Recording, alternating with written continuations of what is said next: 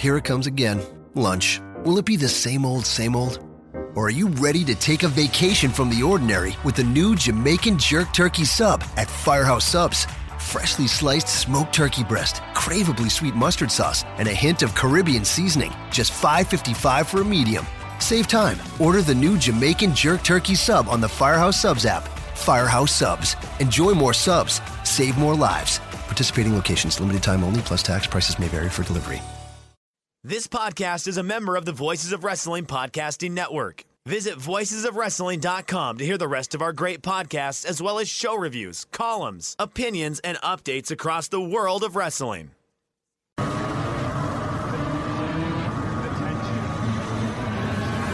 Attention! Do I have everybody's attention now?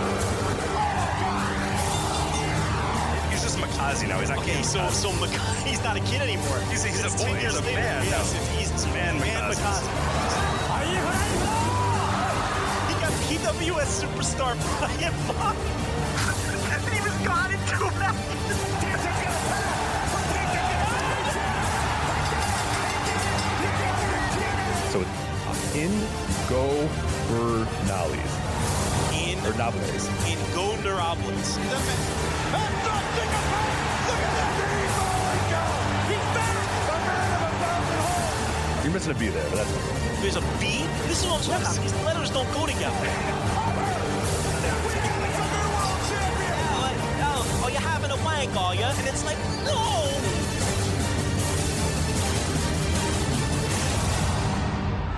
Meri, meri, meri, meki, meki, meki, pişi, pişi!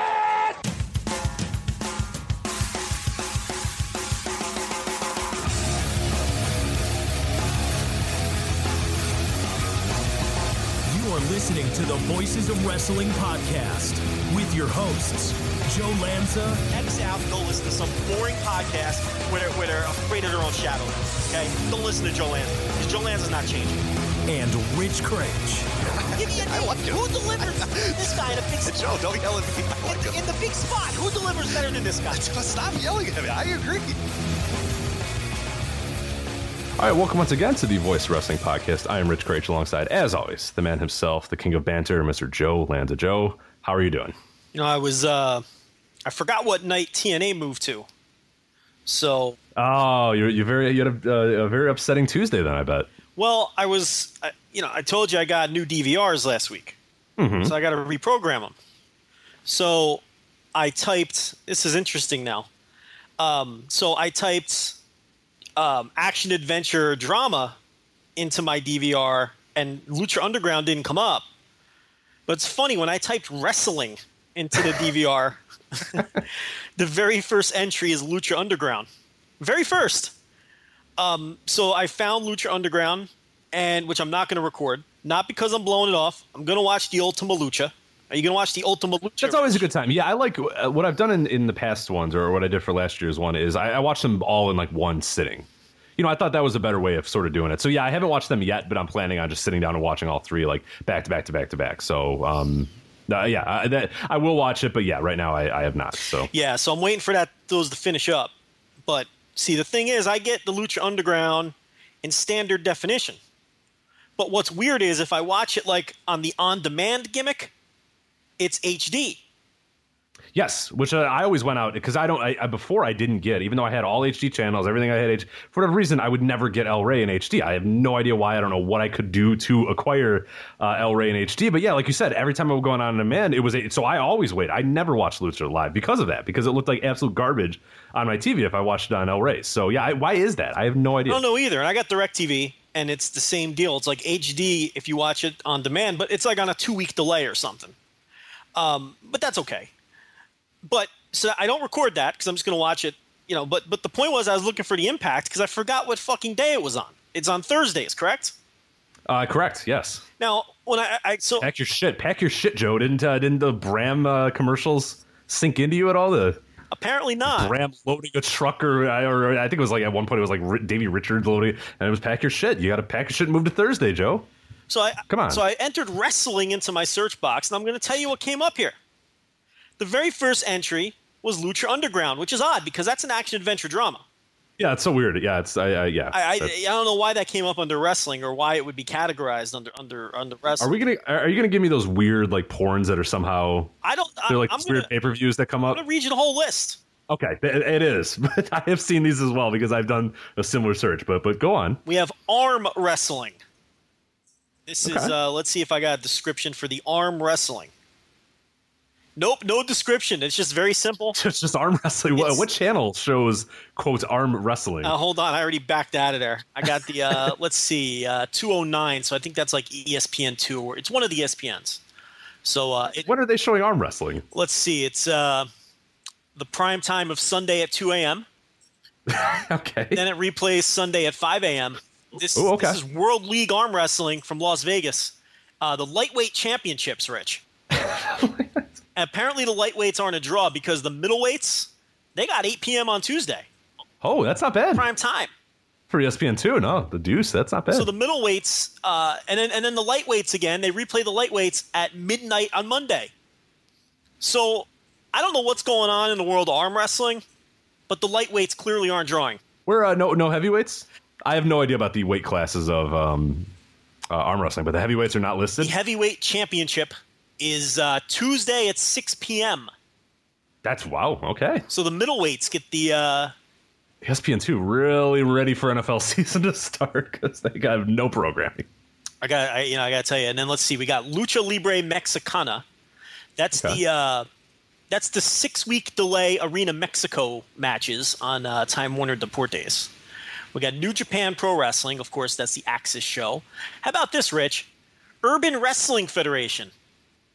Yeah, we got a press release from them. The uh, the guys that that come, uh, they send us a uh, a beautiful press release about the the return of the Urban Wrestling Federation. I think that it was a very good headline. Let me find out what that headline was because I think uh, I think you'll enjoy it. So Yeah, we got- when uh, yeah. when's that on? Where were you going? Well, we got two pay per views here for the Urban Wrestling Federation. They're nine ninety five each. You tell me which one you'd rather watch. Okay, we got Bloody Bullet, which says blood is in the streets and the shot callers are uptight. okay, and then the other episode is Hood Killer, not Killer. Hood Killer. Uh, oh, that's okay. The press release that we got is great. So it says, this, I now I remember why I wanted to, to, to mention this to you. Okay, groundbreaking quote street crime wrestling drama. Urban Wrestling Federation returns to pay per view this month with Hood Killer. That's right. So also not a wrestling show, but a street crime wrestling At drama. least they know what they are. And Right. and and uh, here's the description for Hood Killer. Thugs perform violent street work. That sounds interesting. I got to tell you, I'm interested in seeing these thugs perform violent street work. How does that transition into matches? Are these are these are these fights fought in a ring, or is it like WCW backstage brawl on the PlayStation 2 or whatever that was? Backstage assault, sir. A backstage assault. What, what was that? PlayStation or PlayStation 2? Uh, I think PlayStation. it was the old top point. loader, right? Yeah, PlayStation and N64 at that point. When you had, did you have the old top loading PlayStation? Um, I did. Yes. Did, did Yeah. yours get to the point where you had to have it upside down to get it to work?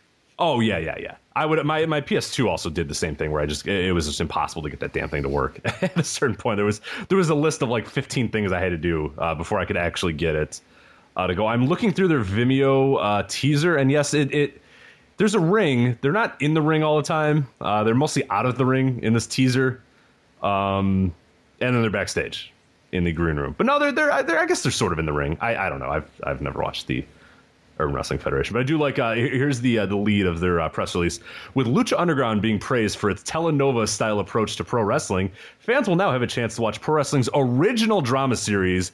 Urban Wrestling Federation, as the UWF has returned monthly to pay per view. Shots fired. Pew, pew. Yeah, They're coming right at him. 995. I might have to give it a shot. Oh, we can. Oh, Joe, Yes, sir. I got it for you. What do you got? They said they'd give us a screener. Are you serious? You want to watch it? You want to review it and watch Absolutely. it? Absolutely. You got it. All right, I will. I will email this man right now and let him know we are interested and forward it right to you, So- you can review it. An exclusive interview of Hood Killer. So we're getting we're getting a screener of Hood Killer. we are, yes. This is exciting. This is thugs perform violent street work. This. there was another part that I highlighted too. The drama in the Urban Wrestling Federation finds hip hop rapper street bosses pitting their goons and thugs against each other in an attempt to not only one up one another for that championship belt bragging rights, but to get that good old fashioned paper dash dash cash money. Oh well, listen.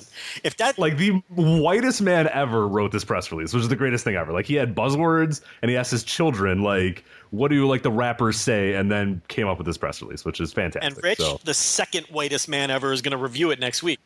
That's what I said. So Oh, you got. Oh, I forgot who's in this thing. This is not bad. Okay. Uh, with their goons set to do battle, the action inside the ring is as fierce as the names you know, like Homicide, Rich Beast Ortiz, former, of course, Ricky Ortiz, your boy, Eddie Kingston, Famous B, as seen on Lucha Underground, Willie Mack, as seen on Lucha Underground, and Ricky Reyes, as seen on Lucha Underground, and Bastia, as seen on Lucha Underground. So what they're saying is a few of those men have been on Lucha Underground. They fire shots at him, but then they try to. You also got Murder One and the Ghetto Mafia will be there as well. So, um, real excited about this.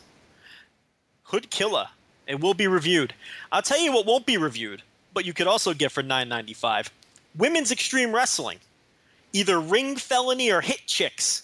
Now, Rich, uh, hit chicks for me, I think. yeah, we're- no, ring. Sorry, I take that back. Ring felony. you know these are for mature audiences, though. Rich, these are on the uh, the old the old adult film channels. So uh, I don't know what kind of wrestling quality you're going to get. I don't know what kind of work rate, and I have a feeling these fights are going to degenerate into some sex. I don't know what gives me that uh gives me that feeling. But here it says uh they're sexy as hell, but don't turn your back. Your throat will get cut fast, just like their opponents. Hold on a second. There's nothing sexy about throats getting cut. I don't know. It, that's not much of a teaser, is it? I mean, it's supposed to be. Um, yeah, that doesn't really kind of get my uh, uh, juices flowing. Really, Hey, you know what? like you know what? the first part did. The first part did. Not not so much the death Here's the thing. that- I don't think it's porn. Now that I look a little closer, oh, it's like legit extreme women's it, wrestling. yeah, it says sports wrestling, and where I got thrown off is it says mature, but I think it's labeled mature for the adult content and the adult language. I don't think it's porn. So I don't know who's participating in that, but uh, let's see what else we got. We got Compacto Lucha Libre. If one of our uh, lucha experts listening could let me know what that is, I don't know what Compacto. Oh, you know what that probably it's got to be midget wrestling, right? Is that compacto? I don't know. You're, you, you know what? I could see where you would think that because like a compact man would be a midget, right? But what I think it might be, and I'm going to record one just to say, I think it might be a condensed version of the Arena Mexico show. Oh, okay. But hey, I like your version better. If it's if it's minis, I'll be into that. In fact, I hope it's minis. See, I'm the politically correct one. You're out here calling them midgets. I don't even know if that's an acceptable. I think term. you called them midgets. Did I say midget? Maybe I did. Okay. Do we have any midget listeners? I'm putting out a call. If you're a midget listener, is midget still acceptable to use? I don't think it is. I think I don't believe it is either. I don't think you're supposed to say midget, or it's one of those words where like, like the uppity midgets don't like it, but I think there's some midgets that are okay with it. I think what they don't like is dwarf, because I do not believe they like dwarves. well, here's No, why: because because it's different. And not everyone's a dwarf. Exactly. Dwarf is a specific midget. So you don't want to be called a dwarf if you're not a dwarf. You know what I mean? That's like that's that's I think dwarfs are smaller too. They're like the little two and a half, three foot deals, aren't they? And the midgets are just because I think if you're below four foot ten, you're technically and legally uh, classified as a midget. Like you could be a really short, like usually a woman. There's not many men that short, but I suppose there could be. But if you're like four foot nine, I think legally you're classified as a midget and like you're legally classified as disabled, which is awesome because you can get like a handicap parking voucher. And par- and park in the handicap spaces, which is great. Only you would be excited about obtaining a handicap parking spot. Think but- about that. I mean, for what? Just because you're short? I mean, that's a tremendous advantage, you know, for being four foot nine. If you're like a four foot nine woman or something, like I don't know if I'd want to be like a four foot nine man. That would kind of suck. But a four foot nine woman, that's really not that bad, right? Yeah, it's not. Uh, Michelle's not that far off. She's five two. So There's a lot of women that are like five foot even, four foot eleven, Yeah. and that's really a, a negligible difference from the midget line.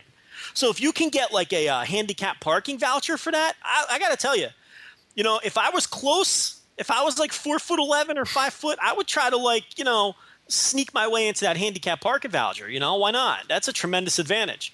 Um, so that's Compacto Lucha Libre. Then we got there's the Impact Wrestling listed beneath all of those things, by the way, which actually isn't that insulting because we haven't gotten to any WWE.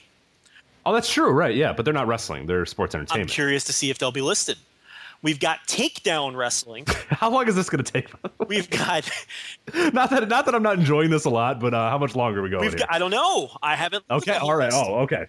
so this is the first time for the list. Okay, Take, go ahead. Takedown wrestling is amateur wrestling, so the only people watching are Dave Meltzer and Front Row Brian. So that's the Takedown wrestling. That's uh, it's an actually an, a, a a highlight show of high school and college wrestling. I have a buddy who's way into like high school wrestling as well, so he's watching. But yeah, that's it. We got two TNA one night only World Cup 2016 pay per views. You can get it in standard def for 14.95 or HD for 24.95. How many? How many do they honestly sell of those? What, what's a realistic guess for those? I would say like twelve. like 12,000? No, like twelve. mean- Who was going to pay twenty four for the, that? It, it- it's not advertised. You have no idea it's on. The only people that ever know that it's on are people that look up wrestling like you and scroll down nine different. Like, how would you know those things are on? Okay, here's what I think. I think everyone at the asylum watches them.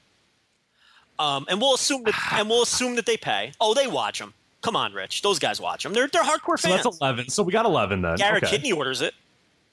Well, he's insane. Yeah, he doesn't count. He's a, he's a he's a super fan, and I think him and all the asylum people order it. Does the Mecca still exist? Uh, the- I don't know if the asylum still exists. I know yeah, the I always confuse them. So I think they both. No, do they both exist? I, they splintered, and I don't remember if anyone won the war. But uh, the Tuesday slash Thursday slash Sunday slash Friday night wars. I don't know who won that one, but uh, well, I think all those guys order it, and then you would think that maybe someone at two in the morning with nothing better to do, I don't think. you come home from the bars, you're flipping through your guide, you're like, ah, here's some wrestling. Um, But you got how where in your guide is it though? That's the thing that like it's not the old days where like when I grew up like '95 was the pay per view channel or whatever. Like now, how do you how do you scroll to TNA One Night Only? Like it's like a channel like 970, right? Like and for me, it's way down there. uh, DirecTV, it's channel. Well, it's in the pay per view channel, so it's 122. Okay, that's not too bad. The 100s are the pay per view channels. But it, look, I'm gonna say a thousand. Okay. Then Let's maybe. let's email Dave and see if he knows. I doubt he knows.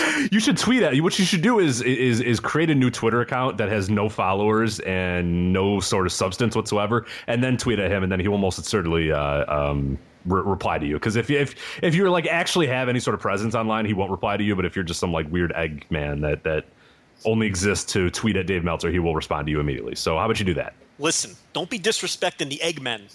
Okay, But, uh, well, you're an Eggman with some cachet though. You you do it ironically. I do do it ironically. I'm talking like he, he replies to like WWE fan like six nine two four two nine eight nine two one two, who's like, "Hey, was Montreal a screw job or what? Like, was that a shoot or a work?" And he's like, "That was a shoot." Was it really 93,000 in the Silver Dome? right? Like he replies to those every day. Was it's like, Ted- hey, was Ted- Dave, brother? Like, did, you know, did Ted DiBiase ever really win the WWF heavyweight title? always Yeah. So they're just the worst. It's like, Dave, brother, like, kid, log off. I think it's in like arguments with them too.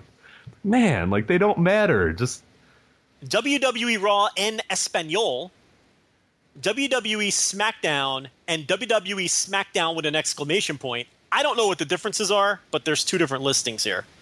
Then we've got WWE Monday Night Raw. We've got to be announced. I don't know what that is. Hey, look at this Ring of Honor. What the hell? I didn't know I get Ring of Honor. Look, this was useful. Let me see what's going on here with this Ring of Honor. I don't. I definitely don't get Comet. Let's see. Could this also be a pay per view? Uh, ROH is based around pure wrestling style and code of honor that all wrestlers must abide by. I don't know if that's true anymore, is it? It's on. Uh, let's see, Sunday at seven o'clock on six twenty eight. Oh, I think that's yeah, yeah. You I get. get NESN. I didn't even know that. I've, I've, I've, I've, You've been watching Boston Red Sox baseball all year. I've had the. Uh, I didn't know we get. Well, that's the NESN local. I didn't know we get that. I get the. Oh, I forgot that they're. Yeah, I didn't know I get the NESN National. I've gotten the Ring of Honor show all this time and have never bothered to record it. How about that? See, we learned something here. Let me hit the old record button here, and now I get to see some Ring of Honor action that was recorded in February. I'm very excited about this. Uh, a great day, and then we're maybe we'll actually get into some real topics here at some point. Uh, the creeper at here's the creeper. Uh, asked Dave Meltzer, has Luke Harper retired?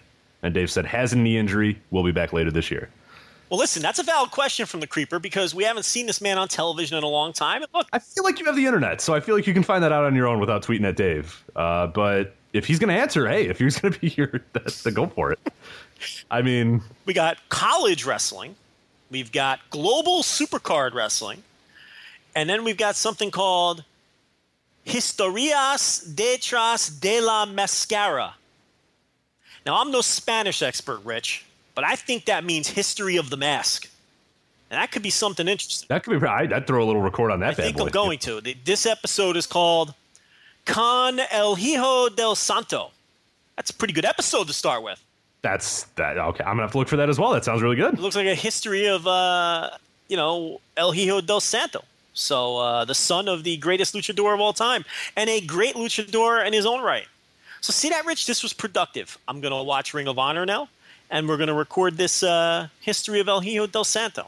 Oh, perfect. And- I thought I thought there'd be more like apartment wrestling, but uh, I, I get it. I, I get a ton of apartment wrestling on my little pay per view thing, but That's because Chicago is a very salacious city.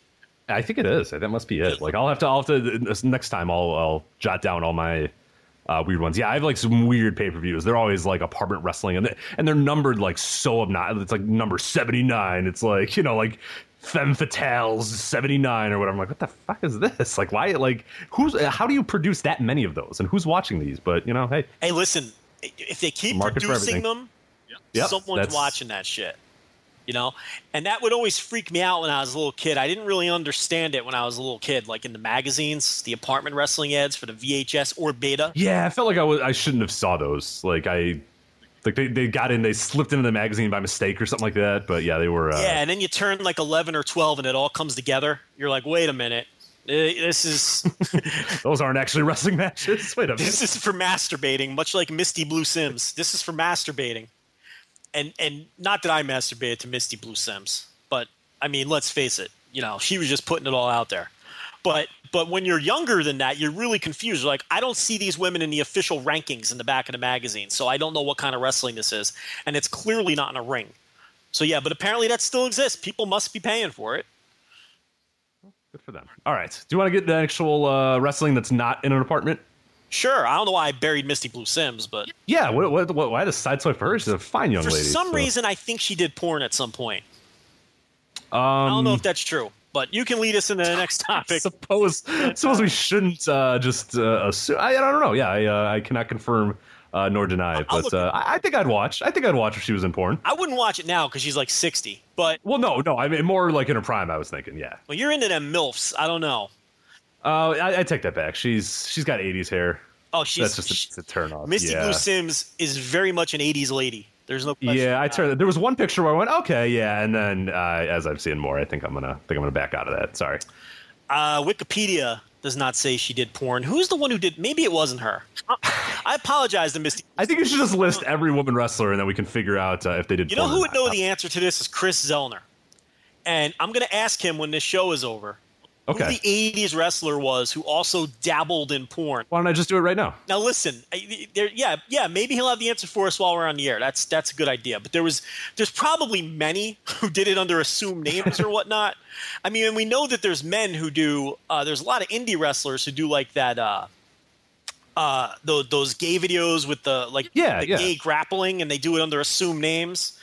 Uh, so there's a lot of that going on, but I'm talking hardcore porn. I know there was a female wrestler in the 80s who was somewhat famous, but it, it killed her mainstream career. Like she didn't get work in any of the territories anymore once she did. Okay, so who's the '80s female wrestler that did hardcore porn? Yes, I'm pretty sure it was hardcore porn. Yeah. Okay. Okay. It has been sent to him. Topic we need to get to the bottom to uh, get to the bottom of Chris Zellner, who was the '80s wrestler that did hardcore porn. I should have probably said female. wrestler. Yeah, yeah. Yeah, let's uh, let's let's. Oh, female. Okay, who's the '80s female wrestler that did hardcore porn? So I will uh, check back uh, intermediately to find out if we get an answer to that, which I assume we will get very quickly because that man. Um, that man knows what he's doing. So he uh, Encyclopedic Zellner is a yes. He is. He has. He won't even need to look it up. He will know it immediately. Once he reads that tweet, he will know it. So that's uh, that's good. Between the Sheets, by the way, it's a fantastic show that he does on the uh, Place to Be Nation. All right, let us get into Ex- someone else. Exile um, on Bad Street is the. and ex- oh yeah, yeah. Fantastic. Which is your favorite of the two? You have to pick two. You, one's got to go, Joe. Well, I got to tell you, I prefer the Exile on Bad Street because I like the uh, history pieces, and not only that, I was a guest on Exile on Bad Street, so of course I'm gonna. I'm, So I'm gonna any opportunity to toot your own horn is uh, no doubt going to do it. All right, let's get in the ring, Joe. Let's talk about some real wrestling and talk about corporate restructuring and drafting wrestlers to brands. You know, real fun stuff like that. All right, WWE draft. What did, did you watch the show? I did. Okay, what do you think of the draft and the presentation and the show and everything that that came with it? Before we get down to the the nitty gritty of uh, where everybody ended up. I have to tell you, I'm playing catch up, and I explained this to you earlier in the day, but it was very. Oh, he's, oh, Chris says there was more than one. We got to like, how do we? See, I had a feeling there would be. We got to like, we got to slim this down to something. Like who, who like? Uh, let, uh, let me phrase it. Hold on, I'll I'll, I'll send it to him. While Okay, please do. So, um, uh, like I explained to you earlier today, I I was very naive. I didn't think the draft was going to cause this much of a stir that it did. In hindsight, that was stupid. So I didn't really pay that close attention. I kind of just treated it for what it was, and I thought it was just a silly show with these people calling out names and. Um, but I didn't realize the level of analysis that was going to go into it uh, throughout the day and night. And I didn't get on Twitter today until very late to see all the the commotion. So I'm kind of playing catch up with the analysis. I'm not even sure who's on each show. I, you know, I'm looking at a list now, obviously, but uh, it, it, none of it really wound me up. Now, I, I got to tell you, I know people are upset because they seem to have this idea that SmackDown was going to be the work rate show, and it didn't really work out like that. And um, the, there seems to be very uh, lack of balance. It seems like Raw really got the better end of it, at least from what I'm gathering. I don't know how. I have no idea how you feel about that. Um, and but but I thought there were a couple cool little storylines that came out of it. I thought the whole Kevin Owens thing, being annoyed at his draft position, was interesting. Um, and I think the Heath Slater thing is very interesting, where he wasn't drafted at all, and they're kind of doing this little storyline here where he can pop up anywhere. Now we've seen this company do that before with CM Punk and some others, and it never really uh, comes to fruition at the end of the day. But I think it would be a lot of fun if Heath Slater popped up in the safe places like Evolve, oh yeah, NXT. You know what I mean? Like the places where it's okay for him to pop up, uh, like a like a Full Impact Pro or something. You know what I mean? That'd be a lot of fun. I'm a big fan of Heath Slater. I know you are too. Uh, yeah, I think it's great. Yeah. So, um, but yeah, I, I guess we can do a deeper dive. You probably have the more compelling thoughts as far as how the rosters were split, those sorts you'd of be, things. you'd be very surprised. Yeah, it's for me. Like I was watching the draft. I watched most of it. Uh, not a very good show to watch. Like I, I kind of wish I had just skipped it and what and just like looked at the reviews or or rather looked at uh, where everybody ended up because the show itself was pretty painful to try to watch live and uh, my phone just wouldn't stop because I have like WWE that was like every single time there was a pick made the thing would uh, the app would update or whatever. It was kind of a mess in that standpoint. But uh, I, I get that people enjoyed it and I understand that people are really way into this and and whatnot. For me, it, I, I have trouble getting super passionate about it because we know that these rosters aren't set in like we know this this isn't it like this that okay these are your rosters this is roster forever like these guys are never going to interact guys are going to move guys are going to bounce things are going to happen until they kind of get it right. But I, I do have some thoughts a little bit but I, I think maybe what we should do uh, and then maybe you and I can both kind of give our thoughts. Let's run down uh, thankfully somebody on our uh, our forums and I, I, can't recall who I copied and pasted it onto our, our doc so uh, I'm sorry if I forgot who you were on our forums which by the way has had a, a lot of really good discussion about the brand split in the draft and whatnot. Um, did a really good job of, of sort of breaking down each brand in terms of different pockets of like male singles wrestlers, tag team wrestlers, women's wrestlers. This helps us, I think, in a way, kind of get an idea of okay, who won this, who's got this, who who has that. So I'm to run that, that down, and, then we'll kind of give our reactions to each little brand um, and each little brand's pocket as well. So let's start with Raw. Uh, the male singles wrestlers from Raw. Um, you start with Seth Rollins, of course, uh, Roman Reigns, Finn Balor, Brock Lesnar, Sami Zayn, Chris Jericho, Rusev, Neville, Kevin Owens, Big Show, Cesaro, Sheamus, Titus O'Neil, Darren Young, Sin Cara, Swagger, Henry, Braun Strowman, Dallas, uh, Bo Dallas, rather, and then uh, Curtis Axel. Yeah, I, Initial thoughts. I mean, I think th- that the Raw side uh, definitely has the potential for the better matches, which is interesting. Um, and and and I, I I think that it's it's very clear that Vince's fingerprints were here when you see picks like Strowman, who I think at some point he really wants to get behind. Um, you've still got Roman Reigns on this brand, who I don't, you know, despite you know this idea that Vince is uh, losing faith in him, I think that's going to dissipate quickly, and they're going to get right back behind him. Um, it's interesting that they bothered to draft Lesnar. When when's he ever just going to appear on a single brand show? Very rarely, right?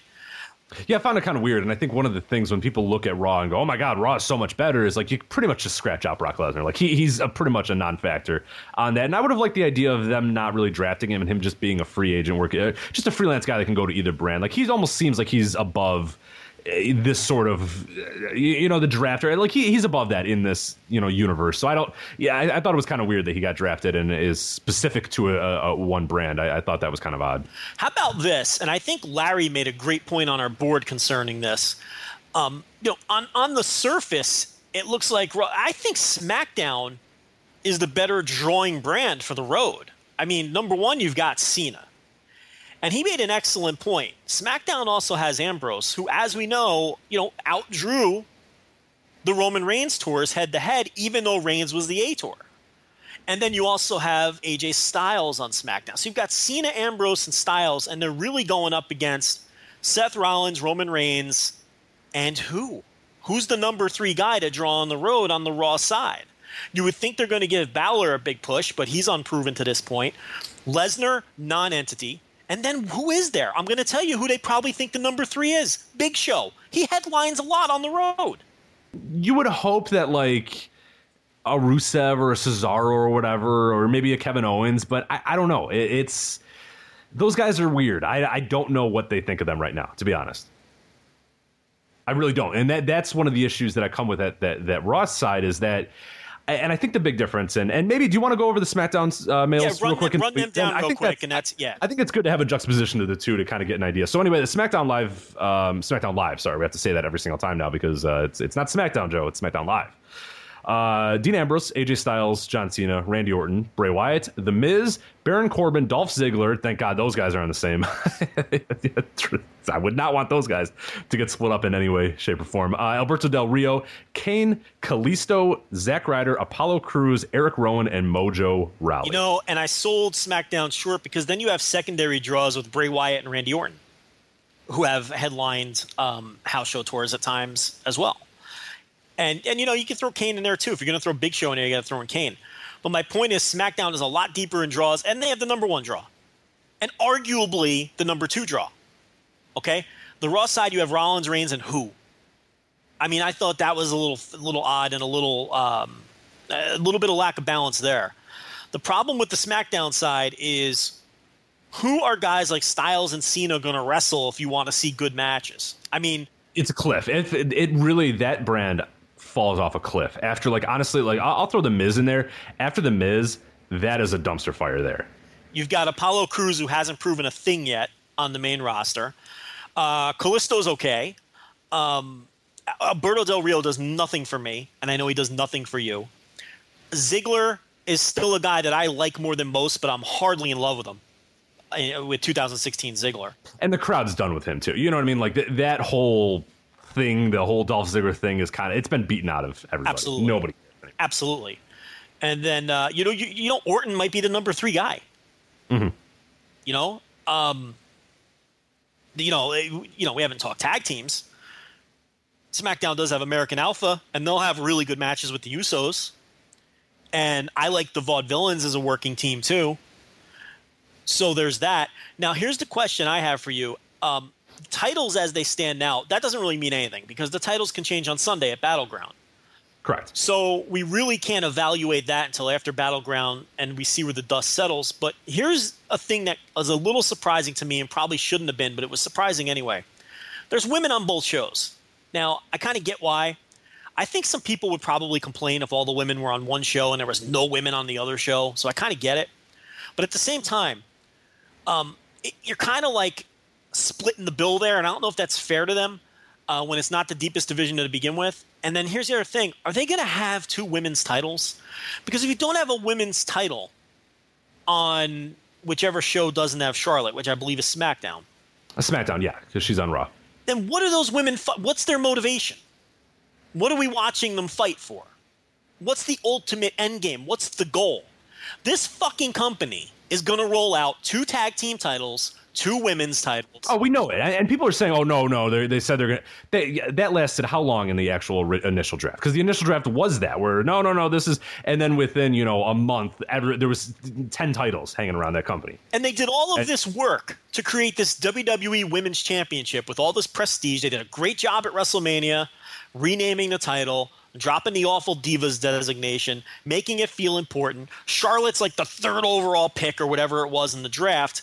And now what are they going to do? They're probably going to sully all of that by introducing a second women's title on the SmackDown brand. And then here's the thing, too there's no way to introduce that title without either undercutting the WWE women's title or uh, or, de- or, uh, or or presenting the SmackDown women's title as something that's secondary. Because there's no way. Because what are you going to call it? They don't want to bring back the Diva name. Last time they had the women's title and the Divas title. It was it was easy. But what are you going to do now? You're going to call it the SmackDown Women's Title? That automatically is going to have a connotation that it's not as important as the WWE Women's Title. So you're not only going to have two women's titles, you're going to have one that nobody cares about because they're going to view it as inferior. And to me, that's moving backwards. They had finally made progress. They had one title, they've made it important, and now we're going backwards again. And it's really, I think, one of the things that I always get with is is is this current. You- said you know it's not super deep, and it's not. I mean, there's only I think you know twelve or, or whatever that are on both of these brands. I, th- I think if you count it out, but when you put those twelve together, it's a fairly solid group uh, uh, of women. I mean, you, you of course you have Becky, uh, Natalya. You bring up Alexa Bliss, she joins the fray. Uh, you got Charlotte, you know Sasha Banks, Nia Jax comes up, Paige, you know Summer, like uh, Dana Brooke, you can throw in there too. Like they have a decent amount of people that that could uh, easily sustain on one brand. But when you split them up and you look at this, and I guess this is a good opportunity to kind of break down these two. These are these are dire divisions now. These are just they they did not have enough to have. I mean, they have you know seven on one, I think six on the other brand. Eh, But but look, uh, the Raw females. So you have Charlotte, Sasha Banks, Nia Jax, Paige, Summer Rae, Alicia Fox, Dana Brooke. Okay, so what That is not sustainable. So what you can do here is have a Charlotte Sasha Banks feud finally, um, and and Banks will probably win the title, and that's great. But then where do you go from there? Right, that's what I mean. Like then Alicia Fox, uh, like you know, like what what do you? Nia Jax is someone who they they like obviously for because she's different. Um, you know, Paige is serviceable. Summer Rae, I- think she's terrible. I know there's people who think she's good. I've never seen a thing. Summer Rae comes off to me like a baby deer on ice. That's how she comes off to me. She looks like a new. She moves like a newborn giraffe. I mean, I just I, I don't get the Summer Rae thing. Um, Alicia Fox is is okay. She's good. Um, and Dana Brooke, you know, she's got some potential more as a character than a wrestler. Maybe she can develop as a wrestler. I don't think she's awful or anything like that. But yeah, it, you really fall off a cliff after Charlotte and Sasha Banks, particularly if some of these people don't develop. If your Nia Jackson, your Dana Brooks don't develop, you know, and, and, and, I think the SmackDown side is atrocious. I think Th- th- I was about to say that's why I was laughing about it. Where I said you you know you want to talk falling off a cliff. Becky Lynch, Natalya, Naomi, Alexa Bliss, Eva Marie, and Carmella. Okay, so Becky Lynch and Natalya, they're they're feuding right now. They're both very good, obviously, you know. But from there, Naomi just has struggled to improve. I mean, she's got all the potential in the world, tremendous athlete. She's just struggled to improve, and and you know, there's going to be someone very similar coming up the pike who wrestles a very similar style to her. Yeah, With Ember Moon coming up, who's probably going to outshine her if she doesn't improve quickly, because they wrestle a very similar style. Um, and they have a very similar body type, everything. So, uh, and Alexa Bliss, she's got some potential. Okay? Eva Marie and Carmella, and I'm going to be as polite as possible. I believe that Eva Marie and Carmella, you can make the argument they're two of the worst contracted wrestlers this company has ever employed. And I, I think both of them are hopeless. That's how bad I think. They're, I think they're hopeless. Um, you know, I think Eva Marie would make a tremendous manager. absolutely. Oh, 100 percent. Yeah, She gets heat. Um, uh, you know, uh, she's naturally unlikable. She'd make a great heel manager. I think Carmella has a good personality and understands the wrestling business and works hard. They just aren't wrestlers, and they never will be. They're two of the worst people this company has ever employed that weren't giants. And I'll tell you, they're probably worse than a lot of the giants. Yeah, I was gonna say it, with them. I've always gotten this, especially with Carmella. It's you can sort of see when someone has some sort of potential. You know what I mean? Like, yeah, you're not polished. You're not great. Like a Dana Brooke is a good example where she looks, you know, she's unpolished. She still has, uh, she's very rough around the edges, but you can tell that there's something there. That that okay, you have athletic ability. You have something that we can sort of build on and work towards and work on and and, and refine and do. I have never once ever when I've seen Eva Marie or Carmella in the ring and went, yes, okay, they've improved in that. This is a thing that they can do. Like nothing, like zero. Like they look like they have no, and that's it. I mean, it's honestly, and people will, will, you know, of course, we've had arguments about this before. You have to be athletic to be a wrestler. It's, it's, you know, you can tell me all you want about, oh, it's not a lot most of these wrestlers that you see most of the great wrestlers you see you have amateur wrestling backgrounds were great athletes were star football players star basketball like that sort of stuff you have though and and and you just i don't know if you get that with either of those they just don't have any athletic traits and i think Car- carmella has a background in some sort of sports right I, I don't recall what she did but i could be wrong I, it, it's whatever it is it she probably wasn't very good at that either because it's just you don't you, you just can't see anything oh she, oh she did cheerleading and dance and stuff okay um, yeah, yeah. At least it was athletic. Um, but I mean, she just. I don't know. I mean, I, I hate being mean to her because I, I, am not against her. But uh, she's look, if someone's not a great, another great manager, like you say, there's nothing wrong with being a really awesome manager, and I think Eva Marie could be awesome. I, I think Carmella would be a, a nice asset. But yeah, I think having them come and continue getting the ring, and and the problem with that is, okay, yes, while they're in NXT, they can you can sort of take it for you know, hey, okay, they're not great, they're working on it they are one of six or two of six, two of six on SmackDown. If you take those two out, you have Becky, Natalya, Naomi, and Alexa Bliss. And like, let's be honest about Alexa Bliss. Like, I like her. I think she's solid. Again, that's another one where you look at and you look at a bunch of potential. But is she ready to be the fourth best woman on an entire TV show? She better be. I mean, she has to. That's but, the but I, and then Naomi, but I, Naomi has to be the third. Like, oh my god, like that's not good at all. What are you doing? I think Alexa Bliss and Dana Brooke both have potential to oh, agreed. Yeah, turn into something. I really do. Um, you know, Dana Brooke reminds me in a lot of ways. There's a lot of comparisons to be made to Trish Stratus, in my opinion. Uh, similar backgrounds, both equally awful at at the same stage, and Trish Stratus ended up being pretty damn good. So at least there's a comp. Um, and Alexa Bliss has shown signs, especially in the latter stages. And Alexa Bliss is another one. It, it, it, again, if she doesn't work out as a wrestler, I mean, she she could be a tremendous manager. I mean, she's already a tremendous manager, especially as a heel. I mean, she did a great job as a heel manager. She outshined that tag team a million times over. You know, to the same degree that you know Maria outshines Mike Bennett. You know, so she's Alexa Bliss. She clearly belongs in the wrestling business. She's doing a nice job, and she's on a good path. Um, and then, of course, you know, what I did like about the draft too was they didn't draft the injured people or the people that are inactive, which is good because you can sprinkle these people in as surprises when they're ready to come back. You know, you won't expect them. You can insert somebody into a feud. You could start a new feud. So on the women's side, you've got the Bellas, both of their futures in question, but we expect, I think Nikki is expected to come back at least, right? Who knows with Brie? Uh, she might want to just play in the garden with Daniel Bryan. But then again, Daniel Bryan is pretty much back in the. he decided to stop playing with the rhubarb and, and get back in the business as well. So yeah, I don't think uh, I don't know. Emma could give an instant jolt uh, to one of them. Um, sure. You know, and there, I you know Emma is is nothing wrong with Emma. Tremendous worker there on the female side, and then Rosa Mendes is utterly useless.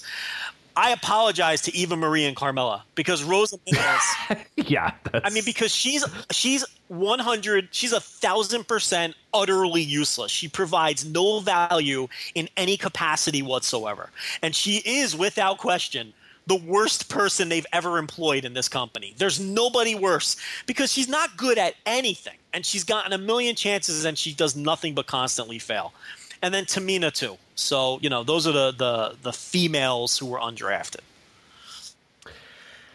Yeah, I, I'm of the mindset, and I, I, think you sort of agree as well. That yeah, it wouldn't be. I, I, get that people would be upset if you had all of the women on the same roster or whatever, or if you had people mention this for the tag teams too, which we'll get to in a sec, where maybe you have one brand where like all the big sort of tag teamy tag teams are on, and that show has those titles, and that's a tag team. And then I'm okay with that. I don't know about you, but I'm okay with the segmentation of those sort of things. Of of, and I guess we'll get to that when we when we talk about our overall thoughts on this draft. Is I, I just don't think that by splitting all these things up and having them be there's no no brand has any identity. What is the identity of Raw after this? Like, what? Did, how did Raw alter or change after this show? Yeah, I think that's what people were expecting. And no, there is no identity on either show.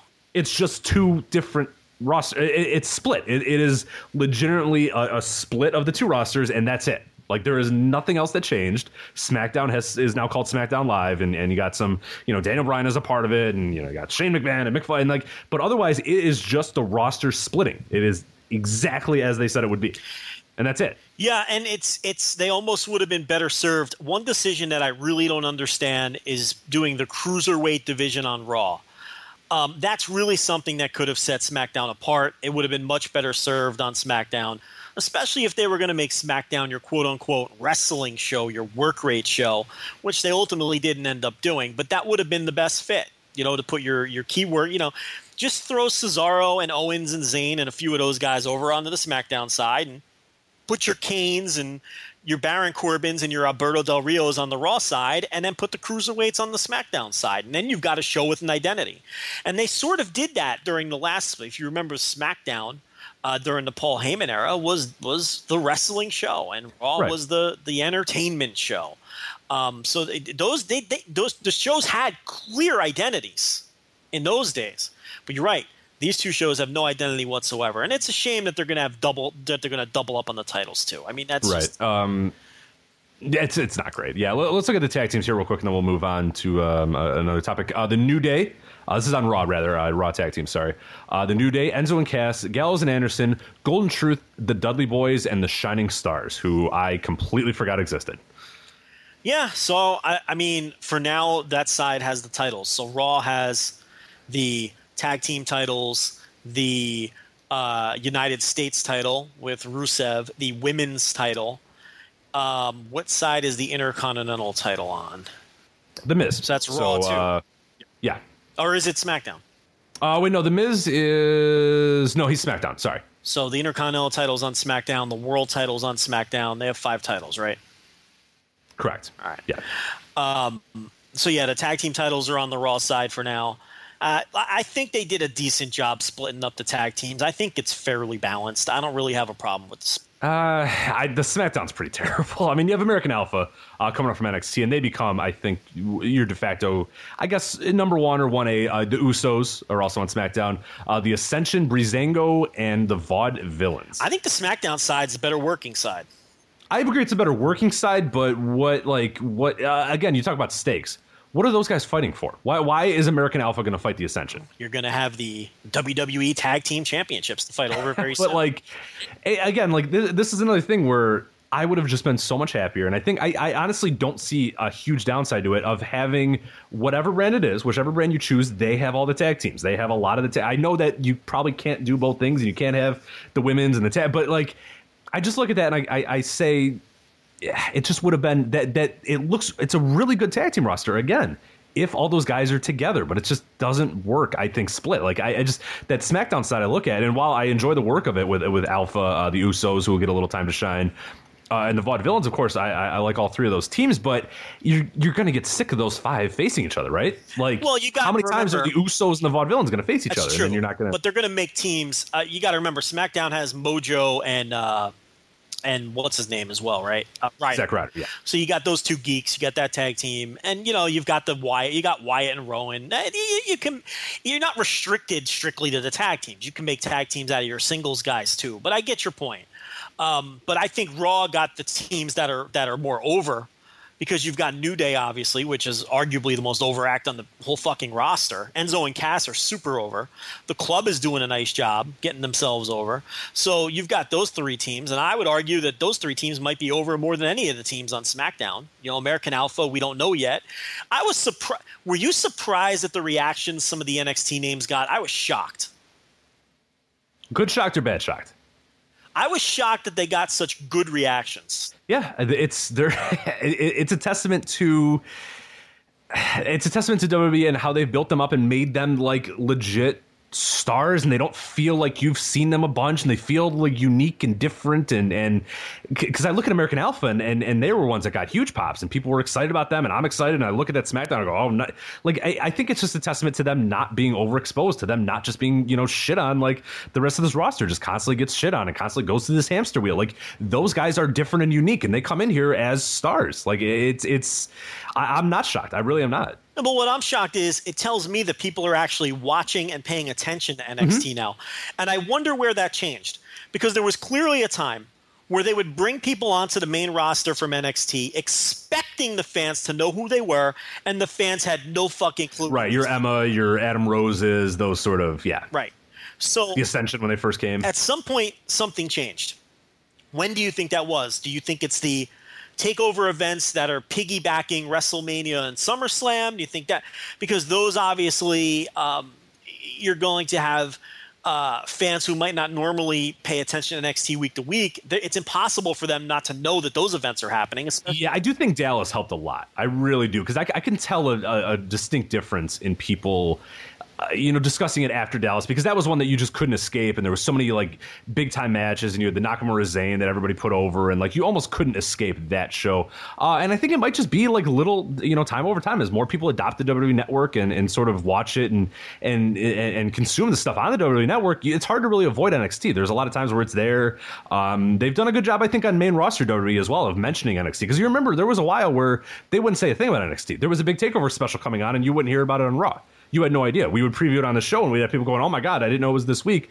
You, it, it doesn't really happen like that anymore. They play the commercials during, uh, you know, segments. They they talk about it or whatever. So I think there has been a lot of people that have kind of carried over and watched it. And I guess it, uh, a testament too is that guys like a Finn Balor have sort of established that brand as something that's not just developmental. And I think that always will help it where people will watch it if they know that it's not just the minor leagues because NXT isn't the minor leagues anymore. I mean, there are aspects of that, but it, it, it's it's a third brand at this point. It's been for you know probably a half a year or a year at this point. Has been a le- legit third brand that you really just can't ignore if you if you're you know watching wrestling. Rich, it was the end of the beginning of the end. Of course, it's not minor league anymore. It's uh, I don't know what changed since it was the end of the beginning of the end, but um, yeah, I mean, I, I think you- you're probably right. I think Dallas was probably the turning point there because uh, I was I was legitimately shocked. I was actually worried that they would announce some of these NXT stars as draft picks and they would get completely flat react, just total non-reactions, and it would be embarrassing.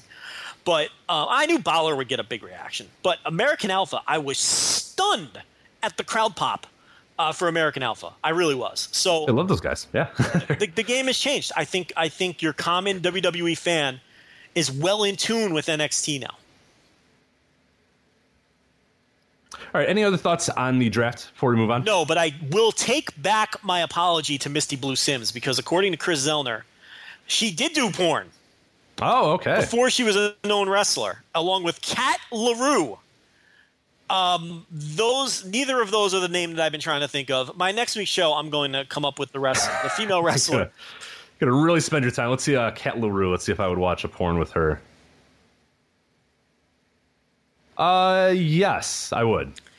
Is she not an '80s lady? She's got to be an '80s lady. Uh, a little bit better. I, I wouldn't say full on like. I mean, the hair is it's '80s, but no, I, I, I I'm in. I'm into it. I think. I got to tell you, Misty Blue Simmes is in one of the worst matches on the WWE network. It's on one of the AWA super shows. It's a women's battle royal where they have to strip each other down to be eliminated. oh, the AWA Super Clash. Yes. It's, It's awful. It's a terrible match. It's it, what is it? The Hollywood like oh they have some like obnoxious name about it, and they talk about it on that Super Clash. They mention it like forty five times. Like every segment is, oh, coming up soon is the what the hell and is there that? There are some cringe promos uh, from yes, yes, Super Clash Three, correct? I, I, I am almost positive which show, which I'm almost positive it is. Let me yeah. see what that thing is called. Um, oh, the the lingerie battle royal. Yeah, that's right. Yeah. The Syrian terrorist, which gimmick I don't think you can do anymore. She was the winner. Uh, the, yes, she won. The Syrian terrorist. Now, why um, why can't you do the Syrian terrorist? Uh, I, I don't know. about things. Okay, if she was clearly presented as a heel, you know what I mean? now I get what you're saying. You can't do it. I know you can't do it. but I wish you could. What's the big deal? Just make him a heel and make him lose in the end. Make them come around and stop being a terrorist after you beat him up. Who else was in it? Bambi, Peggy Lee Leather, great name. Lori Lynn. These are the the best '80s wrestling names. I. I bet you a few of these ladies did some porn. yeah, I don't know about Peggy Lee Leather, but uh, uh, Lori Lynn, Brandy May, Malibu. I, I'm going to go out on a limb and say Malibu definitely did porn. I don't know anything about Malibu, but I'm going to go with porn. Nina. Oh, that's Ivory. Nina's Ivory. Yeah, that's right. Uh, Pocahontas and Luna Vachon. God bless Pocahontas. She tried her hardest to give a good promo on that show, and she and she actually was doing a decent job, and they cut her off because someone was walking to the ring, and she looked like so devastated. I felt so bad for her. I would say that anyone that you can't click on cage match, there's a good chance. Did porn? Yeah, there's a good chance they did some porn. Um, So the Syrian terrorist then. uh, maybe she was your winner. She, she won yeah. the match. She had her nylon torn. Yeah. that. Um, I think I'd watch a Cat Larue porn too. I got to tell you, Yeah, right, right. not bad. Of of 80s women, like when you talk about relative 80s, you know, yeah, got to take what you can get in the 80s. because and, the 80s, um, everyone looked like shit. Like I contend that everybody looked like shit from like 1974 till about I don't know 1986 or so. Everyone looked like shit. Like no, men, women, everybody. Everyone looked like fucking hot garbage during that era. It was just a terrible time for fashion. It was a terrible time for hair. It was a terrible time for facial hair for men. Everything about that era was awful. Uh, the clothing, the bikinis. Yeah, the, yeah, yeah. Women wore the worst. Like men and women wore just the worst clothes out. Like men wore like super tight, you know, shorts for no reason, and then women wore like the the super high pants and like yeah, nothing looked flattering on anybody. Like the Everybody looked like like you ever see the panties in like an 80s skin flick you know like yes, like an 80s teen movie and the girls in the like the panties are even unattractive. How can women with you know decent bodies look terrible in, pa- in bra and panties but they do in the 80s because the 80s fucking suck particularly the early 80s the late 70s early 80s terrible time for fashion i think kat larue kind of breaks the mold a little bit she's right, she's- right, she's- yeah. she's- okay, I'm, I'm glad you're seeing my side here. relatively speaking i got i gotta agree i gotta the hair is not frazzled all that much. It's you know, it's it a, a little bit, but you know, kind of just got to swallow the hair. You got to accept it. You know, and, and and you're right. It's not as accept like the Misty Blue Simmes hair. The last thing you want on an '80s lady on an '80s lady is like the Bobby Eaton haircut. When they have the Bobby Eaton haircut, which a lot of them did, that's just so unappealing. You know, including your, your lady this week. Uh, you were tweeting about uh, who was mentioned in the lawsuit. Uh, why am I blanking on her name right now? The one that was apparently 30 in like 1988 uh, or 1980. Uh, who, who were you tweeting about earlier that Oh, Ju- looked exactly Ju- Bobby Eaton? Judy Martin. Judy Martin. That's it. Yes, she. Oh my lord. Now, Judy Martin claims that she's 60. now, look, Judy Martin, first of all, was an excellent wrestler. Has a great tag team with Leilani Kai. They feuded with the Jumping Bomb Angels in 1988. Judy Martin was always a solid hand. If she's 60 today, that means in 1988, Which, by the way, do this with me if you go to if you just look up Judy Martin WWF in uh, Google Images, uh, you can see the the the the, uh, the pictures, and you'll see why Joe is about to say that what he's about to say. right? That means that if Judy Martin, if we're to take her at her word, in 1988 she was 33 years old. okay, 33. Okay. Now you look at those pictures of Judy Martin. There's one, the, the one I put on Twitter where it has like Yes, yeah. her nameplate WWF. That's the first one when you look it up. Now, yeah. if you look at that, that's clearly the uh, the font that they used between 1987 and 1989. Okay, I know that for a fact. That means in that picture, she was between the ages of 31 and 34. There's no fucking way that's a 33 year old woman. if you would show me that picture, I would say 46. I would have said 50. Okay. And if, and I would have said if she I'd was say in 46 her, with a heavy in smoking habit. 40s, a very haggard 40s. I'll give you that. Okay. Uh, someone in her 40s who lived a very hard life. I'll give you that. But she looks like she's 50 years old. Is she not rich? I mean, give me a break. There's no way that this woman's 60. I'm sorry. I'm There's another one too. Um, I, I, are you looking up And this look what she's got. She no? got the Bobby Eaton haircut. That's Bobby Eaton's haircut. Are you looking up Judy Martin WWF on Google Images right Yes. now? The fifth image. Look at that one. That you can see in the background. You see the old WWF logo. Look at what she looks like in that one. You see, it's like it's got like uh, you know black bars on the side. it's Oh, sure, like a sure. backdrop. Yeah, yeah. There you go. Again, that's a 33 year old woman. You're right because the, they're WWF turnbuckles. Yeah, And that's right. and the red, white, and blue. and yeah, look, red, it's white, the and blue. same outfit she's wearing in the first picture. the same ring attire, the same like ring jacket. So it's from the same time. There's no shot that that's a 30. There's no way she's 60. Now look, look, that doesn't even necessarily mean I'm because if she is 50 in those pictures, fine. That's what a 50 year old woman looks like. But there's no way she was 33. I'm sorry, I'm not buying it. But this is what you're dealing with in the 80s. Is our point here? You know, it's a horrible time.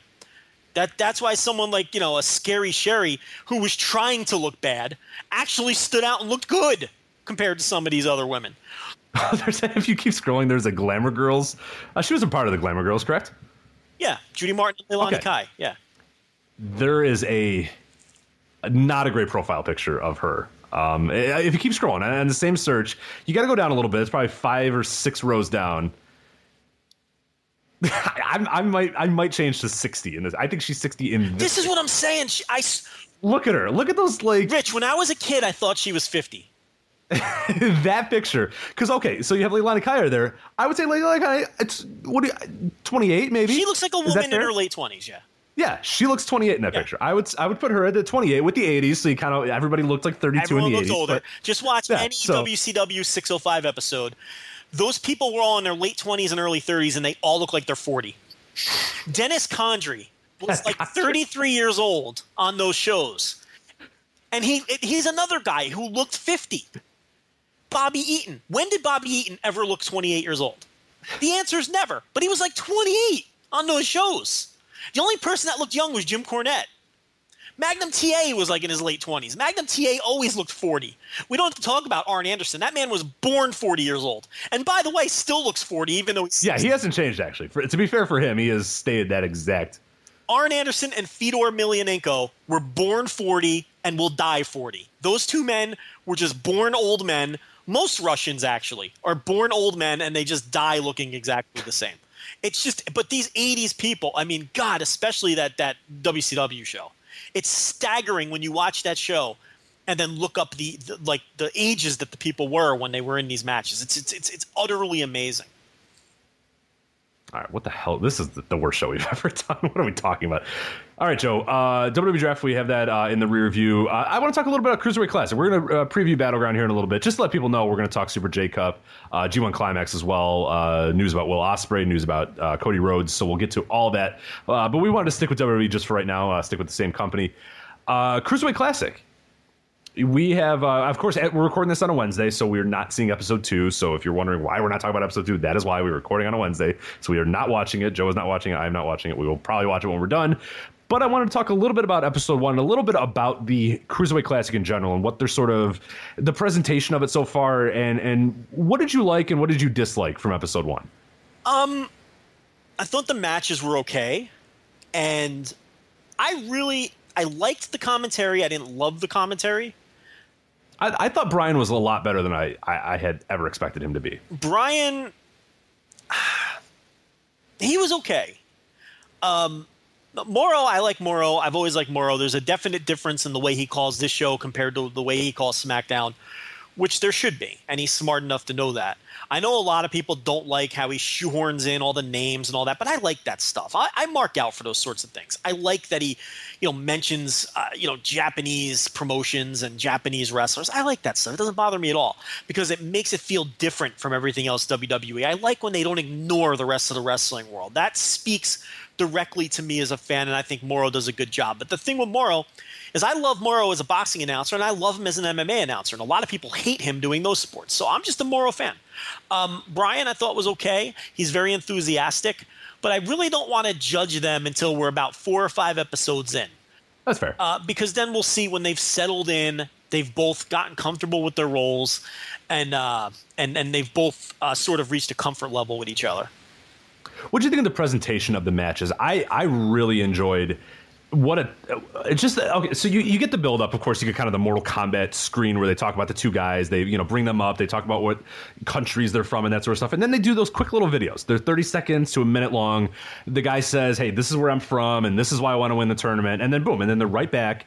They do a handshake, which I really enjoyed as well. Always the handshake, and you always get that sort of tension as well, which is a very easy way to say, "Hey, this guy is good, this guy is bad." Like Ho Ho and uh, Ariya Daivari. Like you had Daivari sort of not really want to do the the handshake, and then kind of pull him in, and then you instantly had people go, okay, cool. So we got a, you know a, a heel face dynamic, or at least some element of a heel face dynamic. One guy that's kind of more of a dick than the other guy. That, that's cool. That it wasn't over the top. That guy is evil. This guy wants to kill you and and do all this sort of stuff. But it was a nice little subtle touch of like, yeah, you know, I don't really care for this handshake thing. It's kind of stupid. I just want to win.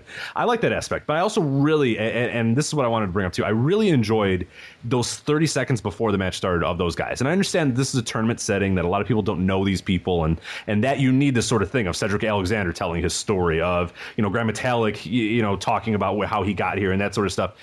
Why couldn't you do this exact same thing on the main roster with guys?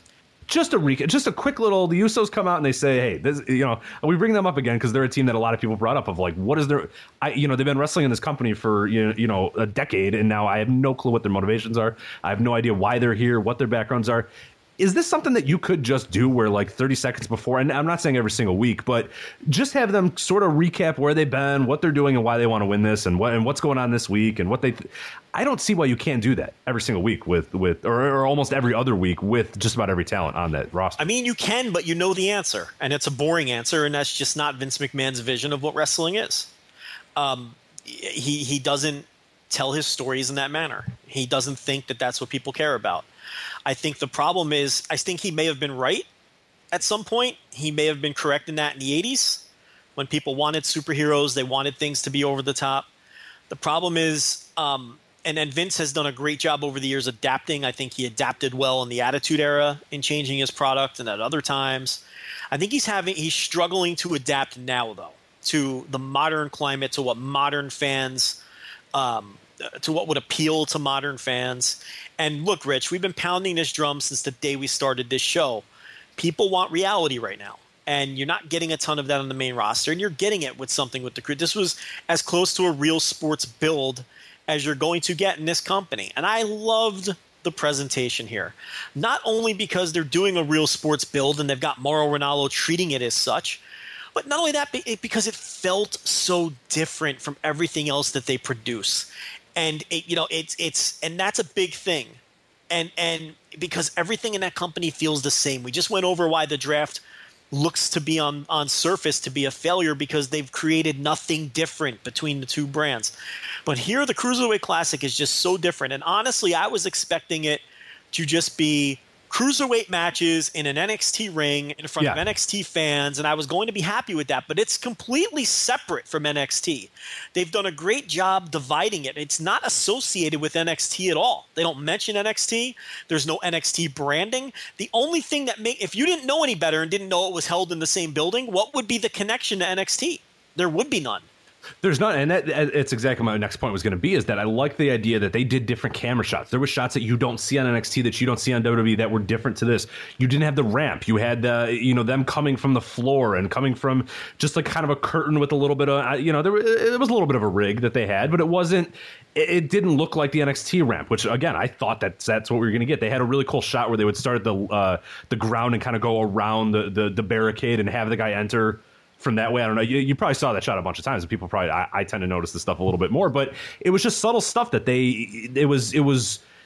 I, I enjoyed that because it just looked and felt different. Like I, I, I honestly thought I was going to watch, like you said, I was going to watch NXT, but it was going to be purple, and they would have CWC instead of you know NXT, and it wasn't at all. It felt like a completely different. It, it felt completely divided, completely different from anything they produce, and that's so I think so important, and so it, makes it fresh. Where I can in the same week watch NXT and watch the Cruiserweight Classic and not feel like I'm being drained or whatever.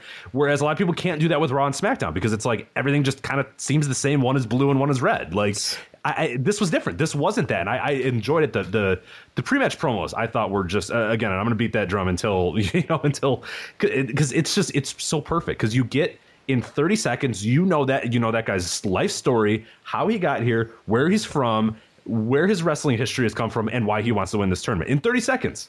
Done.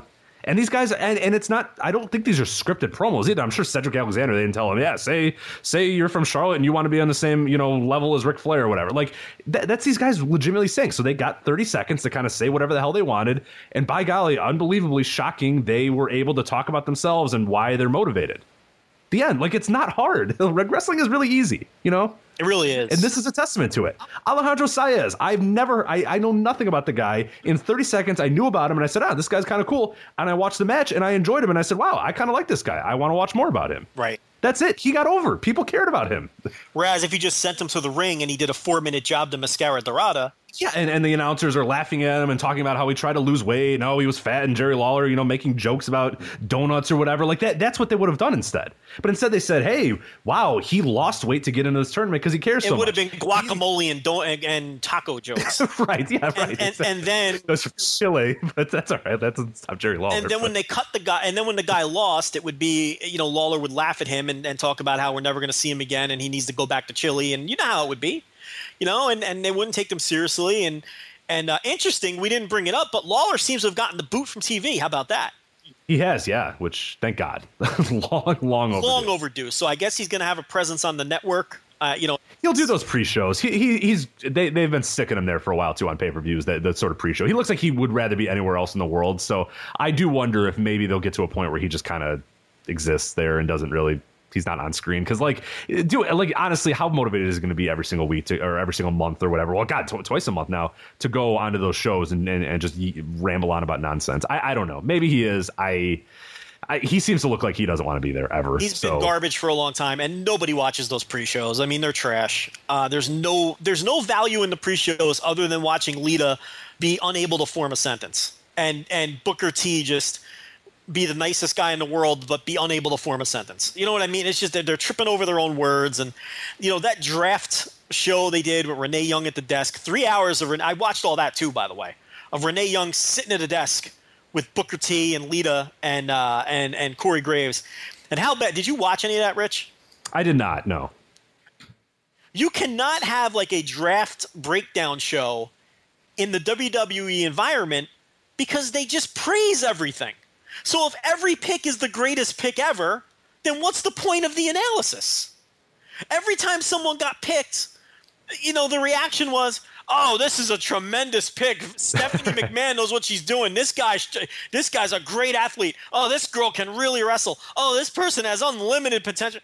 Then what's the point? You're just putting everybody over. I mean, it was it was the most brain dead three hours, and I sat there and watched it like a complete goof. But uh, but yeah, so you know you can you, you'll send Lawler away to Lido Land where no one will have to hear from him anymore, and and that's a good thing to get him off of TV. But yeah, uh, the presentation, like you said, I thought it was great because it's so different. Plus, it speaks right to us because it's like the real sport thing, and it speaks right to our sensibilities. And this was the kind of thing that I was calling for when they rolled out the network three years ago or whatever it was. Now that you have your own network, you can do shows that appeal to everyone. You can have a show that appeals to the hardcore old school wrestling fan, the kind of person that listens to this show that wants a real sport build and wants no nonsense, you know, whatever, pro style wrestling. You could have a show like that. And that's kind of what the Cruiserweight Classic is. You know what I mean? You could have kids shows that are just strictly for children and I know they've dabbled in that.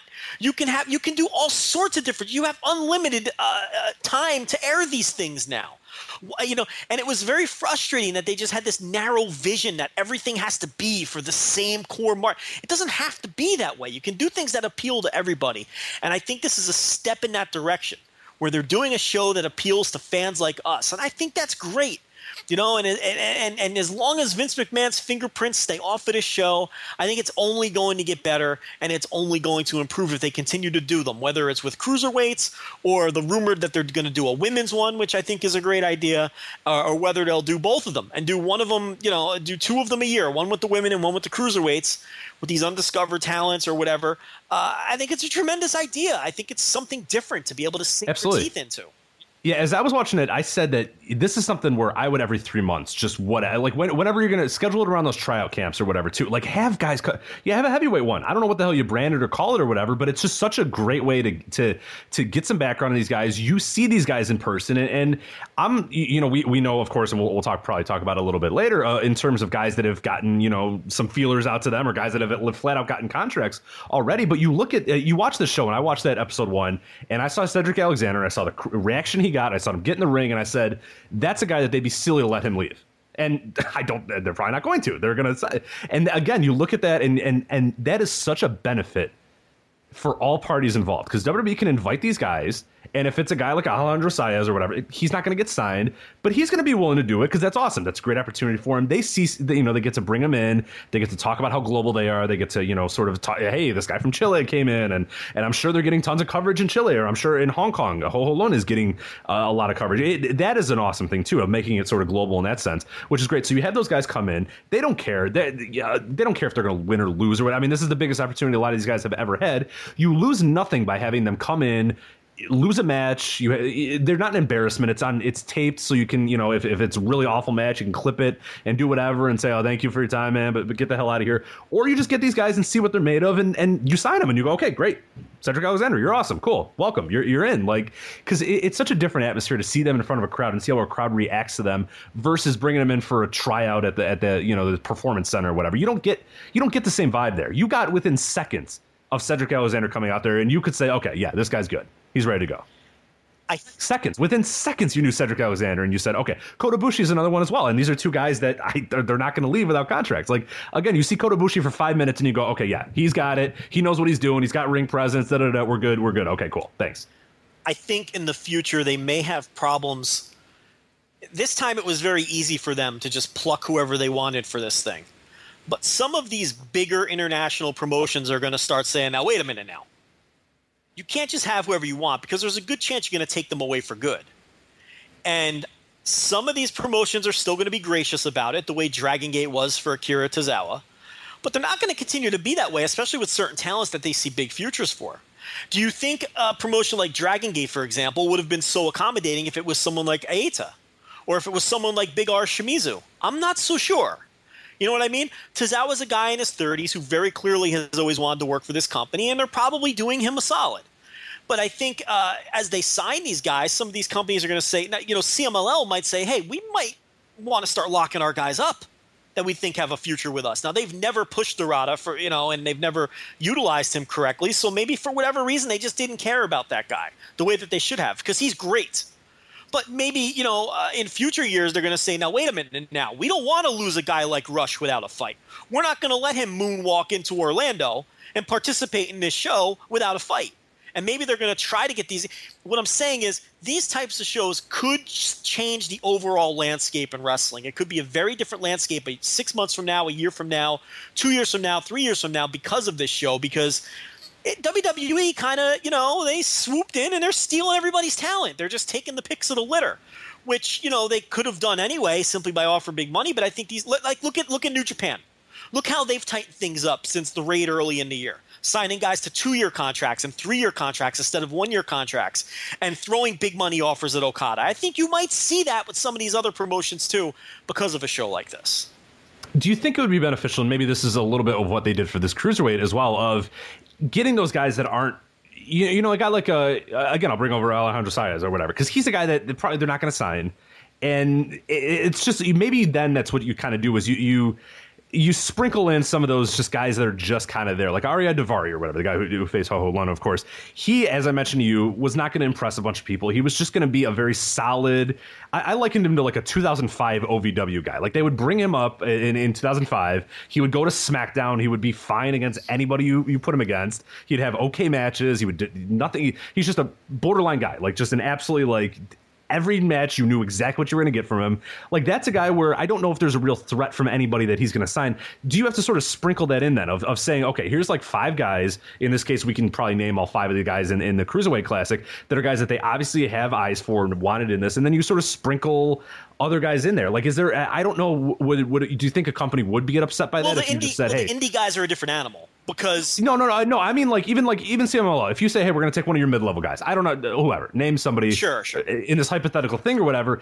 Is that something where they go, "No, no, no, no, no, we don't want that," or you're going to steal him or whatever, or are they fairly confident? Yeah, you guys aren't going to want this guy. I think, but have fun I, with him. Anyway. I think it's going to evolve to a point where these where the bigger companies that have a certain uh, a certain leverage, that have a certain level of power will start making it more difficult. Yes, I do think you're going to see that happen because it's it's they're not going to continue to let this company just cherry pick their people and make a, and make fools of them and, and steal all their talent. I mean, if you can prevent it, why wouldn't you?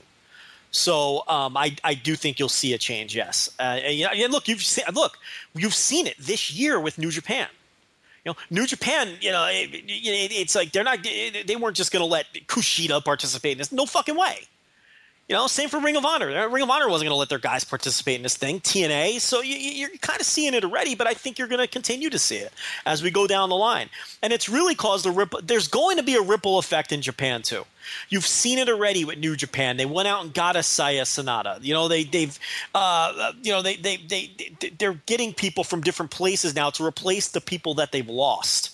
And and and you know, and then when you pluck guys from other companies in Japan, those companies are going to want to replace their people with guys from the next level. So I think you're going to continue to see that the ripple effects of the WWE's global recruitment everywhere. And I think right now we're just in this weird wild wild west sort of scenario where everyone's kind of just settling into all this. But I don't think the entire world is going to be at WWE's beck and call uh, when it comes to these tournaments forever. I don't think it's going to work like that.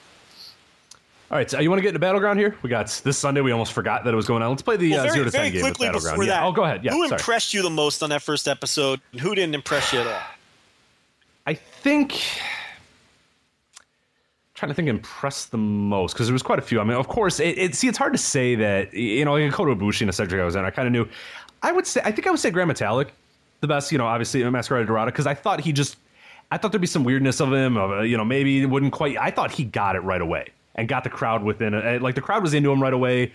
I think he just fit like a glove in that. Like he's a guy that I think that if if there was ever the opportunity, and I don't know what what the situation is, if you sign him, I think you could do a lot of good stuff with him. He does not going to be a superstar. He's not going to win championships or whatever, but a guy that you can just drop into your roster tomorrow and he'd fit like a glove and be fine.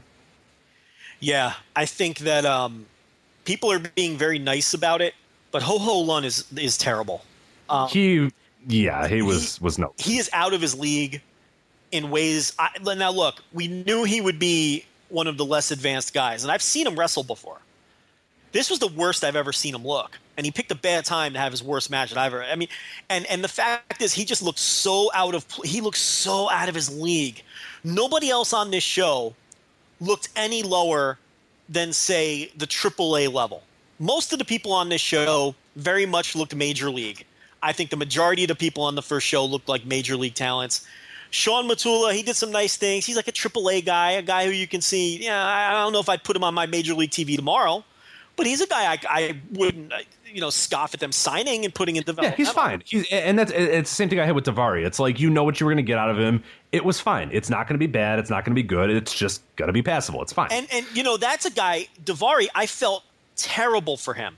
What an awful draw to get stuck wrestling that guy. He carried that. That was as much of a carry job as you'll ever see in your life. I actually think I wonder if there was a, a an intent there to link him up because I thought Daivari is a guy who I've seen a bunch of times and, and again like I've, I've mentioned is a very solid wrestler. He's not great, not good, not spectacular. He's not going to have a great match, but he's not going to have a bad match either. And I wonder if that was one of the. I, I wonder if that was intentional of putting him with Ho Ho Lun, knowing that this is a guy that can handle it. This is a guy that doesn't need a whole lot to shine. Just a very workman like wrestler that I think fit perfectly uh, with Ho Ho Lun, who who was just like, yeah, you said, just completely in over his head. There was one point where he's like, say, like he looked like he was just happy to be there. He looked like a guy who like bought a Groupon for, to wrestle or whatever. You know what I mean? Like he's smiling, he's kind of like having a good time and fun, and like you can tell he's thinking about every move and every step he's going to yes, take the entire time. Like feel him thinking. Nothing, like okay, nothing is bounce on the ropes. All right, yeah, all right. Like every time he, you could tell that he was like happy about himself when he did something okay. Like he was like waiting for approval or waiting for Daivari to go. Yeah, okay, good, nice job. All right, done this. Like yeah, you could hear the thinking. Like you could hear his brain going. Nothing had any snap. Nothing had any aggressiveness. You didn't feel like the guy was involved in a fight. Everything was soft he went behind Daivari to lock him into a uh, a German suplex, and it's like he was barely holding on. It's just everything. As they were screaming Misawa, which I thought was kind of funny. I would, and Tate O'Brien were like, "Oh, Misawa," and it's like, "Oh God." I got to tell you, I just I used the baseball comparison before where I thought most of these guys were clearly major league level. Obviously, guys like Cedric Alexander, Kota Ibushi, Gran Metalik, those guys are major league talents. We all know that. Everybody else I saw was no lower than than I would say AAA level. Uh, Ho Ho Lun I would compare to A Ball. He was a rookie ball talent or less. He was. Really I would say bad. short season. yeah, short season, like college wood bat league or something. Yeah, he was pretty. He was pretty. And, I, and I know people are mad at us right now, and they're going, "Oh, it's it's Hong Kong wrestling. It's not advanced." Dave Meltzer calls it primitive. I get that, But he, the fact of the matter is, if he's going to be on this show, I have to evaluate him. I can't Right. come on this podcast. For the record, I still think they should sign him. They they should absolutely sign one of the Chinese men. I don't. I would sign the other one. I would sign both. I'd sign both. I would honestly sign both. But yeah, yeah There's no but- question they should sign at least one of them as a long term project. I think Lee's going to blow him away. But but I mean, you, you got to. I do think you should sign one of them for for for those. Re- but the fact of the matter is, he looks so out of place, and it's it's bad that he won because who has to? I feel so bad for forever has to face him next. I hope it's someone who's established and who's clearly going to get signed because Daivari stood no chance. He had to carry that match. I think all of that was intentional. All the reasons you said, and the fact that that was the one match where they blew off the handshake and they did a heel face match because that was the only prayer that that match had was to do a heel face match. If you didn't do a heel face match, if you didn't do a 1980s heel versus face match in that situation, Lun would have been completely lost.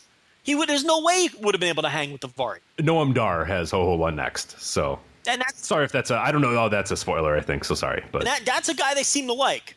So I mean, you know, and and you know, maybe Dark and just I, I don't I feel bad for anyone that has to wrestle this guy. I mean, he's horrendous. They really should have eliminated him in the first round.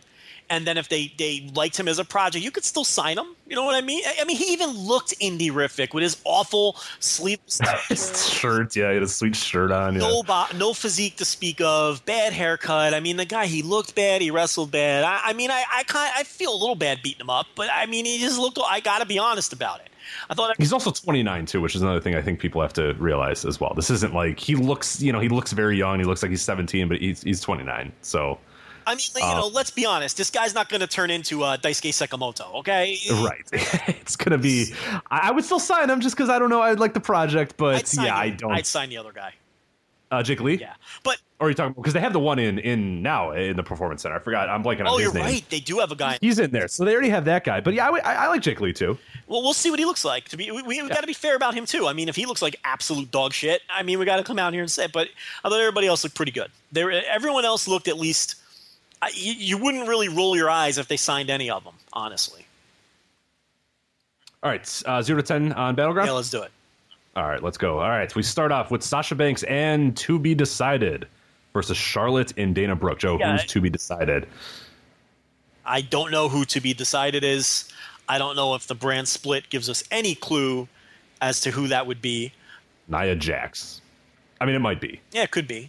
I think it might be actually because it makes sense. The, the, the juxtaposition of Dana Brooke and Nia Jax, Banks and Charlotte. You know, uh, I don't know. You got Nia Jax calling out Charlotte uh, yesterday on the draft show, but then again, they were letting people sort of just cut their own promos on that show, as we saw with Cesaro, and as unfortunately we saw with Kalisto, who cut the worst promo in the history of fucking mankind. I felt so bad for that guy.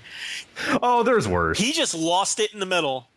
I just wanted to leave, and then the best is he like ran away immediately. He was like, "All right, uh, bye." And he, no, just, not like, only that, he said he, Yeah. he said "God damn it" because he was so frustrated. like he said, and I'm and I'm gonna do a, a, a lucha thing.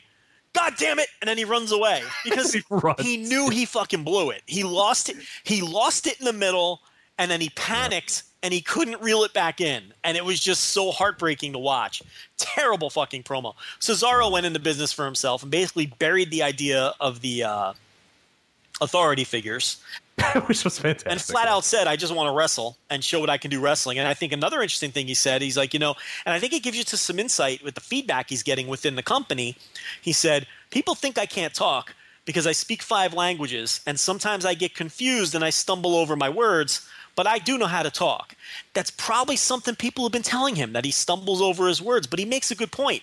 When you speak five languages fluently, it's kind of understandable that every now and then you're going to get confused over what word to use.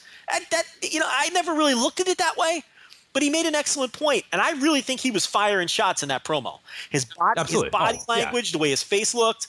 Um, he- He had a nice he had a nice eye roll when uh, uh, JoJo was like, "Well, what do you think about you know Shane McMahon and or uh, Stephanie and Mick Foley and how they're going to react?" And you could just look on his face, and that wasn't like a because sometimes they have like the oh hey look like annoyed face Yes. you know WWE has and the wrestlers have. That was not. That was okay. All right. and well, Like, the, and then the first thing that came out of his mouth is he's like, "To be honest, I don't care." Right. I don't care if they. He's like, that's the stuff that, that we need. Which is not something that they um that's not a promo that they they don't like people that say they don't care about anything. You know what I mean? Like everything matters in WWE. Everything guys always care about everything. And the question she asked is like the only thing that should matter. You're supposed to care about whether these people can get along and co- and coexist and produce a good show. And and he just flat out said, "Look, man, I don't care. I just want to wrestle." And he clearly did not want to be on Raw. He did not want to be on Raw. He wanted to be on SmackDown. For whatever reason, he wanted to be on SmackDown. But yeah, so uh, maybe it'll be Nia Jax because Nia Jax said she's coming for Charlotte. That could mean something. It could mean nothing. I think it's bad news for Sasha Banks if it's Nia Jax because I can easily see them pushing Nia Jax ahead of Banks sure. to a Oh yeah. feud with Charlotte. Uh, zero to ten on this guy. Uh, five. I'm intrigued to see who the partner will be, and I'm intrigued to see where they go with Charlotte's next feud. Yeah, I'm, I'm going six. I'm I'm intrigued to see you know post draft where, where Sasha sort of stands and how they present her, and then yeah, also who's that to be uh, you know who is that to be decided, who's going to be in that match. So um, yeah, I'm I'm I'm pretty into that one more than I thought I would be. Uh, maybe before the draft. Uh, move on six man tag. We got the New Day. Of course, Big E, Kofi Kingston, and Xavier Woods versus the Wyatt family, Bray Wyatt, Eric Rowan, and Braun Strowman. And this, I believe, will be the final uh, six man for uh, the Wyatt family for a little while because they're on different brands now. Yeah. Um, I don't know. I really don't care at all. I'm at like a one. I, I couldn't possibly. I would. I would be just lying to you if I gave you any number over zero. I just don't care. It's it's Bray Wyatt, man. Yeah. I just I yeah, it's and uh, yeah, without Luke Harper, I just have no need for the Wyatt. Exactly, Family. So yeah. unfortunately, yeah, I'm, I'm at about a one just because the New Day is is fun and I enjoy them. All right, uh, United States Championship, Rusev the champion defending against Zack Ryder. Um, man, they just keep giving Rusev the worst feuds. And I love I love Rusev and I would love this I, the Kalisto feud was awesome. Um, the Titus O'Neil thing was terrible. The, the best thing about the Titus O'Neil feud is when he was taunting his children at ringside. On Father's Day. On Father's after Day. beating his dad. Yeah, after beating their dad, saying your dad sucks. Yeah. And he cut a great promo on the draft special too, where he was complaining about his draft position. And it was funny because he uh, he was going down the list of all the people that got drafted ahead of him and giving the reasons why he should have been picked ahead of them. You know, naming matches in the past where he beat them or naming their weaknesses. He he he said Seth Rollins has a has a weak knee and if he ever wrestles him he'll exploit it. And I beat this guy and I beat that guy. And then he and then he said to JoJo, "Who else was picked ahead of me?" And she goes, "Charlotte." And he he pauses for a second and he goes, "Well, good for her." And just the, the comic timing on that you got to go back and watch it.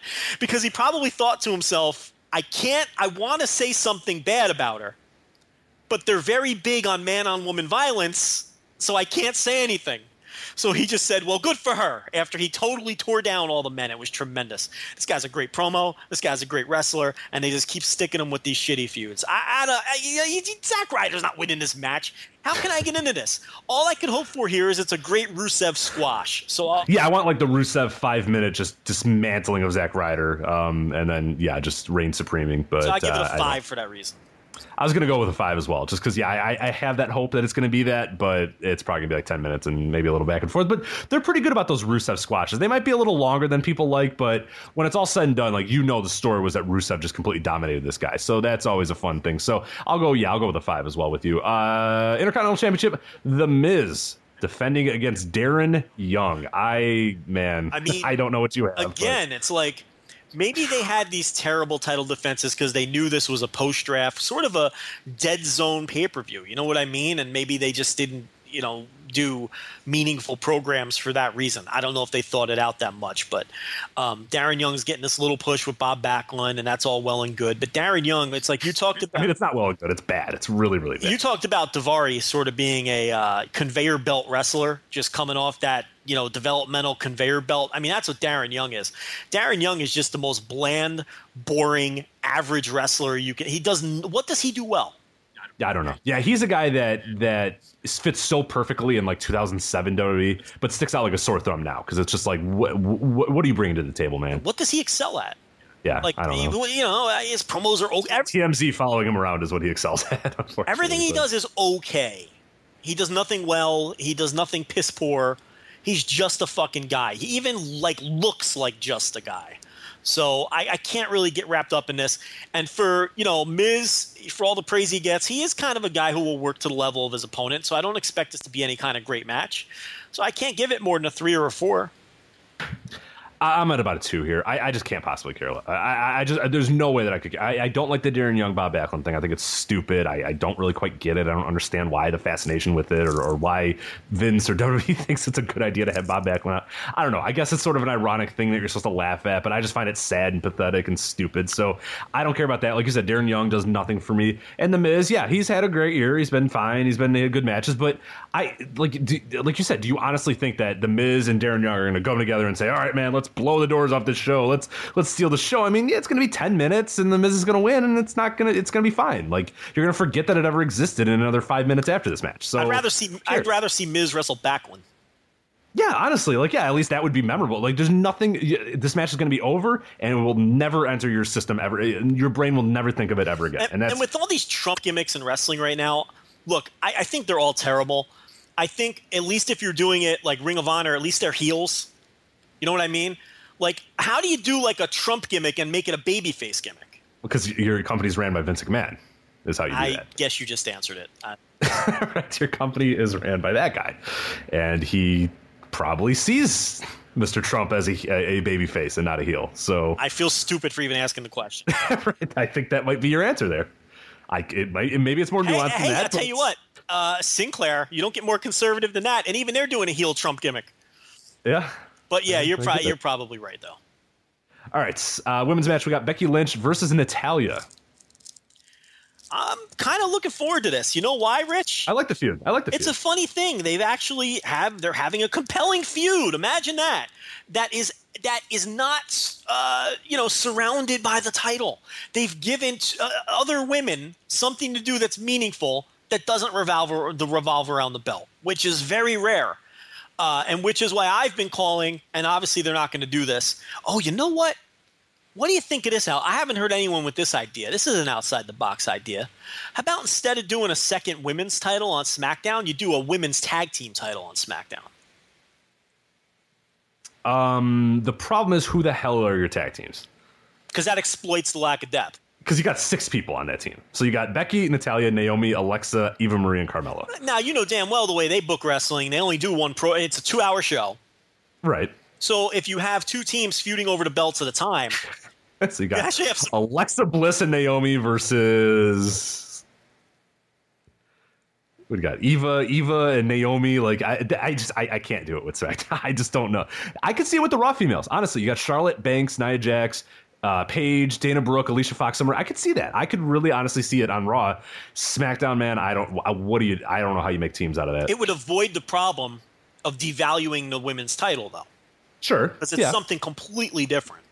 So I don't know, but uh, that's just something I thought of spur of the moment. But yeah, I'm into this. I would give this a six or a seven. I think they could have a really good match, and there's a story to it, and it's a chance for Natalya to do something different after all these years and work heel. Uh, I'm, I'm at about an eight because I, really like Becky, uh, Becky Lynch's work. I think she's awesome, and I, I think Natalya, um, you know, she's hit or miss sometimes, but I think she's going to bring her A game here, and I think she, uh, to, to me, it appears like she's remotivated in a lot of ways, and sometimes we can kind of get low efforts from her when I think she thinks, hey, this is just kind of the same old status quo thing, but I think she's actually pretty excited about this, wh- whatever's going on right now with the heel side. So yeah, I'm I'm I'm into it. I yeah, I'm gonna go eight. I, I really do think it's going to be good, and I, I'm I'm definitely looking forward to it. Uh, move on, John Cena uh, team, uh, teaming with Enzo Amore and Big Cass versus the Club, AJ Styles, Gallows, and Anderson. This looks like this is it for the Club as well because they are on different brands. All right, so I'm not going to complain. right, I'm going to annoy. I'm going to make people real mad again. Um, but I'm not going to complain about their push because they're over. But I've had enough Enzo Amore. I can't take the guy. He just gets under my skin. Um, he's just annoying. I, I his getting him on a weekly basis. It was like once every other week on NXT or whatever. Well, okay, all right. He was goofy. Every single week on TV, I can't take this guy anymore. He just drives me nuts. I just find him so off-putting and, and annoying.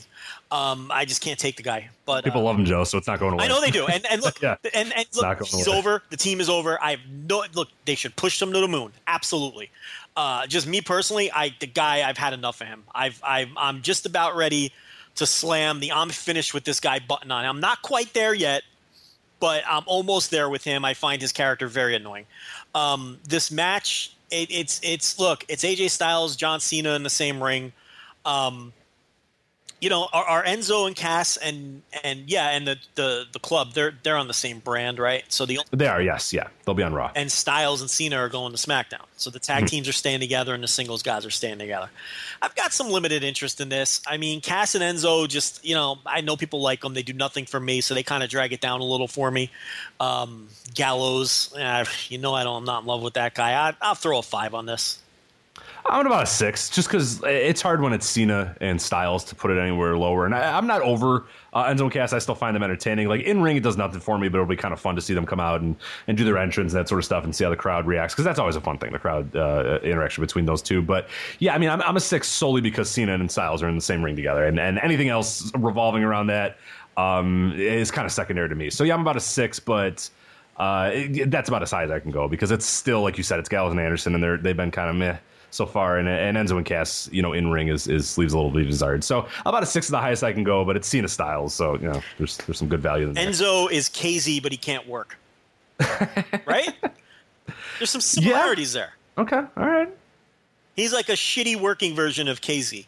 I They, wonder, they have similar fashion for sure. I wonder if Kzy's promos are as annoying as Enzo's. We'll have to ask. We'll have to ask uh, Jay or, or any any Dragon Gate uh, interpreter what they can let us know. Yeah, I'd be interested to see that. I don't know.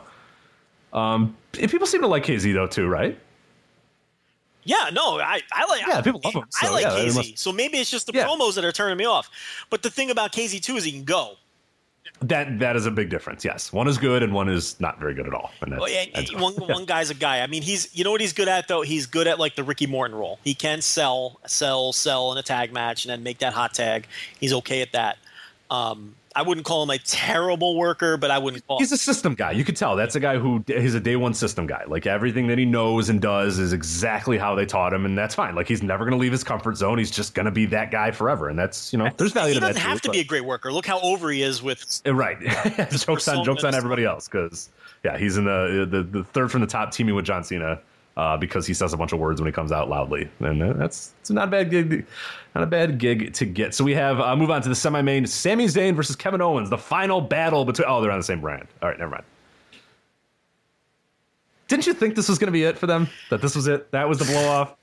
They said it. They said this is it, and now they're on the same brand. So now they're just going to like, this is it. We have to kill each other until one of us is going to win, the other's going to go. But then like we'll just see each other every week again.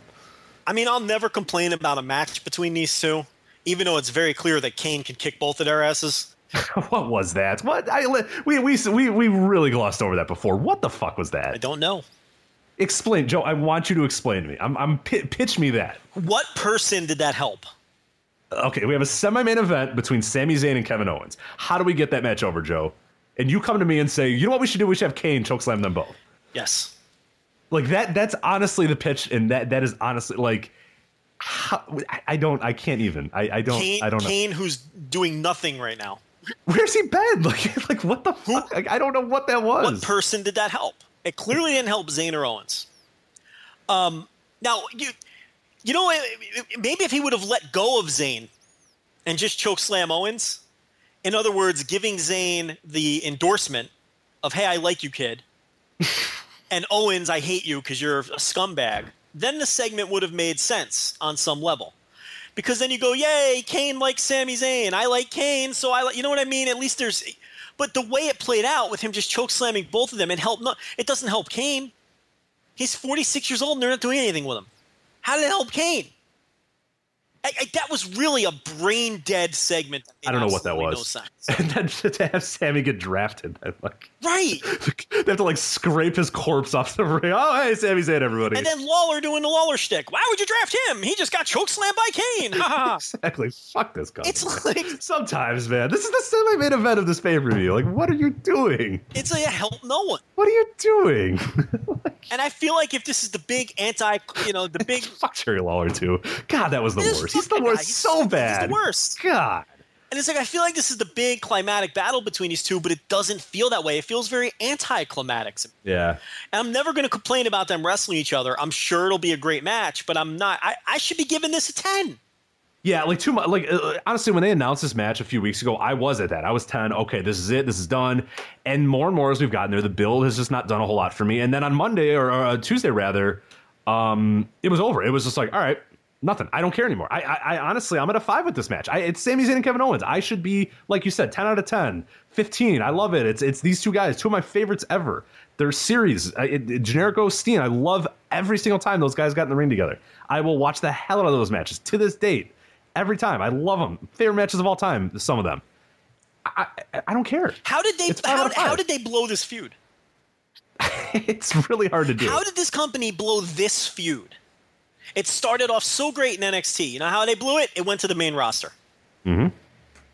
And even then, they had it for a little bit because they just showed those videos and they said, "Hey, we're your friends forever," and now we're not friends. Yeah. There we go. Cool. Okay, nice. That's that that works. And they've just done it and done it and just killed it, killed it dead. Where I, I don't know what other people think. I have no idea. I guess people can can let us know on on the forums or at Voices Wrestling uh, on Twitter. Are you the same way as us? Because I, I I'm honestly I'm a five out of uh, ten. With I'm a little higher. and I I'm a little be. higher. I because I I I know it'll be a great match, so I've got it at about a seven. Um, but I should be uh, giving this a fucking eleven. And I have no emotional attachment. I do- I none, yeah, none, off none at who all. wins, and that, that that there's how you allow me to not have an emotional attachment to Sami Zayn versus Kevin Owens. I have you know why? no because idea. we know it doesn't matter. We know it does not fucking matter who wins. Whereas if it took place on NXT, it would matter. We'd be so into this on NXT, but we know the outcome doesn't make a difference. It doesn't fucking matter. No. All right, we'll get to the triple threat now, the main event. Dean Ambrose, your champion, defending against Roman Reigns and Seth Rollins. Talk about blowing Sami Zayn and Kevin Owens. How do you blow the Shield feuding again? eh, When you think about how hot the Shield was two years ago or whatever the fuck, it's just amazing how they just they, they just shoot themselves in the foot in this company. And um, you know, I'm not. Look, I don't know. I- there's some intrigue for me as to see who walks away with the title and how they treat Roman Reigns in this match, and whether he takes a fall and whether they continue to punish him. Um, other than that, uh, you know, so I would I would give it a, a six for that reason. Yeah, I'm, I'm at about at seven, and the only reason again is to see how the crowd reacts to Roman Reigns, how the announcers, how how the branding of Roman Reigns, if it changes at all, or if they just kind of act like nothing happened and he comes out and he's normal, and, and that's going to be the big thing. I'm just super curious of how they perceive him after this, like because this is a guy who you you've given spots to, you've given him the opportunities, and and he did this, and this this should be a lot of times this will kill people's pushes, it'll kill the way that they trust you and how they believe in you and that sort of stuff. So it'll be very interesting to see in this case if they just kind of go on with it with the Roman Reigns train as you would like to do, or if they alter it in some way and he's a little bit different and he's got a little bit more of an edge, or they they do something different about the branding of him. I, I I don't think they're going to, but we'll see. That's the intrigue for me is to see that. Uh, as far as the match, I mean, I saw Ambrose and R- Rollins on Raw. Uh, wasn't very good. I saw it on Tuesday and it was okay. And I've seen Reigns and Raw. You know, I've seen all these combos, and it's like, again, you say, how do they blow this? Like two years ago, if I told you there is going to be a main event and all three of the former members of the Shield are going to be going for the WWE Championship, you would have you'd have pissed your pants with excitement, and Joe, it, right? and, it de- and it determines which brand the title goes to. right. It's got this like monumental, once in a lifetime, amazing, and it's just it's just kind of the there. other It's thing, on battleground. The other thing yeah. we know is they're going to roll out a second title. So again, why does it matter who wins? And I guess that's a part of my intrigue as well. Is are we going to get something silly like we got on Raw too, where it's like, and I, and my answer is yeah, we probably are. I don't see like Dean Ambrose winning and them going, oh, Dean Ambrose has the title. SmackDown is where you go to see the WWE Championship. I don't see that being the way they sign off. They'll double pin Roman, right. and you know you'll go off the air with both of their hands being raised, and Stephanie will decree that that that Rollins, uh, you know, deserves a title as well since uh, he won the match, and that's how they'll get to the second title. Yeah, like zero. Like, what is your percent chance that that is part of the finish? That I don't know exactly how it's going to happen, but that it is Something a- of that type. Yeah, like something of they pin each other, both shoulders are down, a conflicted champion at the end of this match. Right, to lead to the creation of a second title. Right. 99.9%. Okay. Yeah, I'm, I'm right with you on that too. If you think that like one guy's just beating the other, I I, I can't Yeah, like, like Seth Rollins is going to pin Roman Reigns, and that's it. And Seth Rollins is your champion. because So- how do they get to you know the other show having a champion in that Right. case? You have to come up with some other convoluted uh, deal. You know, I, which they could easily do, but I, I you know, I, this is the easiest way to do it, though. The future, you could just give a guy a title and say you are the champion. So I mean, that, Not like they haven't done that before. So Right. We uh, they have, there's precedent for that, but yeah, that's so that's got a little bit of my intrigue. Like in ring, I think it'll be fine. Um, but my intrigue is just what you do there. What what. How do we get to those two titles? How do we do that? Like, I don't think I'm going to like it, but I'm intrigued by it. If that makes sense. Like, it's not a seven out of ten because I'm really into it. It's a seven out of ten because I'm I'm interested in it. But I don't know. I, I doubt I'm going to like it or, or whatever. But I don't know. I mean, it's these three, and I, I'm hoping the crowd will be nuts, and and I think they'll put together a very good match when it's all said and done. But yeah, the intrigue is is what's going to happen after. Again, like we mentioned a lot of times with WWE main events, it's not really necessarily what happens bell to bell, but what's the shenanigans surrounding after the bell or leading to the bell that we're always going to worry about a little bit more. I think it'll So- be an enjoyable match, and I always and Roman Reigns is going to get booed out of the building, and I always enjoy that. I, I love when crowds and, and I'm not picking on I'm not doing a Roman Reigns thing. I'm not just picking on on Reigns. I just I love when crowds shit on what the companies serve up to them. I just love Roman Reigns getting booed. I think I think it's so fucking entertaining. So I there'll be plenty of that in this match. All right, uh, you want to head over to Japan? We got plenty of good stuff going on there. Anything else in America before we I, depart? I think we did a lot of WWE, almost two we hours. did more than more than more than we ever do. Fuck. Well, a half hour was us trying to figure out uh, what porn, um, or what '80s wrestlers were in porn, and then why every '80s wrestler looked old. We're So, sticking it to shake them ropes here. oh, challenging them with all this WWE stuff. Well, now we got the New Japan stuff. So all your WWE fans, you can bounce now. Uh, we're just going to talk uh, Japan, but uh, we might go back to America uh, for some news here in a little bit. But let's talk Super J Cup, Joe. This morning, as we record this, I watched it this morning. I believe you watched it this morning as well. Uh, initial thoughts on the first round of the sixth stage of the Super J Cup? I thought seven of the eight matches were enjoyable. I thought three or four of the eight matches were, were what I would call very good and bordering on great. And um, I'm just disappointed in some of the booking choices. I'm not a big fan of Taichi and Taguchi both being in the final eight. I think two of your final eight being Taichi and Taguchi is a little disappointing. And listen, Taguchi had an excellent match with Daisuke Harada. Um, and he'll probably have an excellent match in it, but I just, he, the guy just, I don't know. I've had enough of him. And even though he goes out there and has good matches a lot of the time, he's just, I don't know. He's been around for years and there's just, he's he's one that you definitely look at and you look at the purpose of this tournament and what it's always meant and what it's always symbolized the super j cup and he's the guy that very easily could have taken a loss in the first round and nothing it, it, it doesn't affect him. It doesn't matter for him. But you give an outlet to some other guys. You let other new faces get this publicity and get their notoriety or whatever. But I, it's not really the the intrigue. I mean for them the, the way they're booking it this year you can kind of see what they're doing here, and it's not that's not what they're serving. They're not serving all those masters. They're serving their own masters. the guy, the guy just went to the finals of the best of the Super Juniors. So if you're trying to protect, protect Ryusuke Taguchi, mission accomplished, man. He didn't need to advance in this tournament too. You've shown you've you've kept him Right. strong. You know what I mean? I could see if he was like an also ran in the best of the Super Juniors, and you want to give him a little comeuppance and give him a little veteran run here, but you don't need to do that. He went to the finals and nearly won the thing, and had a match of the year caliber match in the process. Okay, there's no problem with Taguchi. So I don't know. I had issues with Taguchi and Taichi getting through.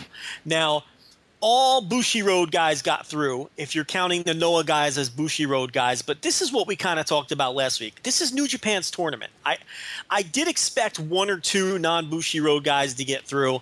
Um, but at the end of the day, you knew this thing was going to revolve around Bushiroad guy. Look, look at the history of this tournament. It always revolves around whatever company's hosting it. I don't know why this surprises people at all.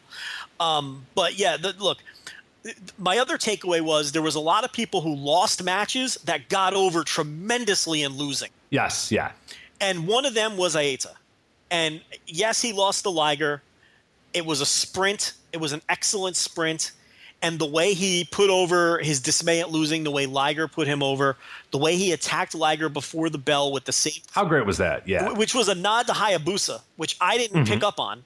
People pointed it out, but I didn't pick up on it initially. There's a GIF out there if you look it up. I think if you just look up Eita uh, uh, Hayabusa, there's a GIF that shows like move for move of how close it was and how exact that entire thing was. Yeah. It's crazy. Down right down to like where Liger rolled out and where Eita and Hayabusa hit the moonsault. It's just perfect. It's awesome. When you that GIF will make you love that match so much more than you even did before. Yeah. And um, it, it was just a match fought with a ton of passion. It was different than every other match on the show. Hardway blood. like, And look, I understand that Eita lost, but I thought he got a ton out of losing the match. So, it, you know, were you were you surprised? And I don't know if you should be or, or maybe that Eita got as big of a reaction that he did as he did. No, because I'll tell you, everyone got good reactions, and there were fans of everybody there.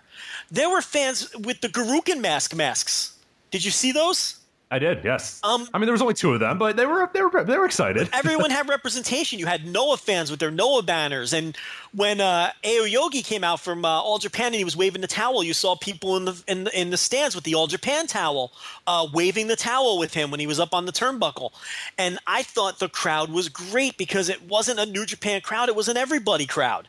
Fans came for all of these guys. Everyone got great reactions, and it really helped the show.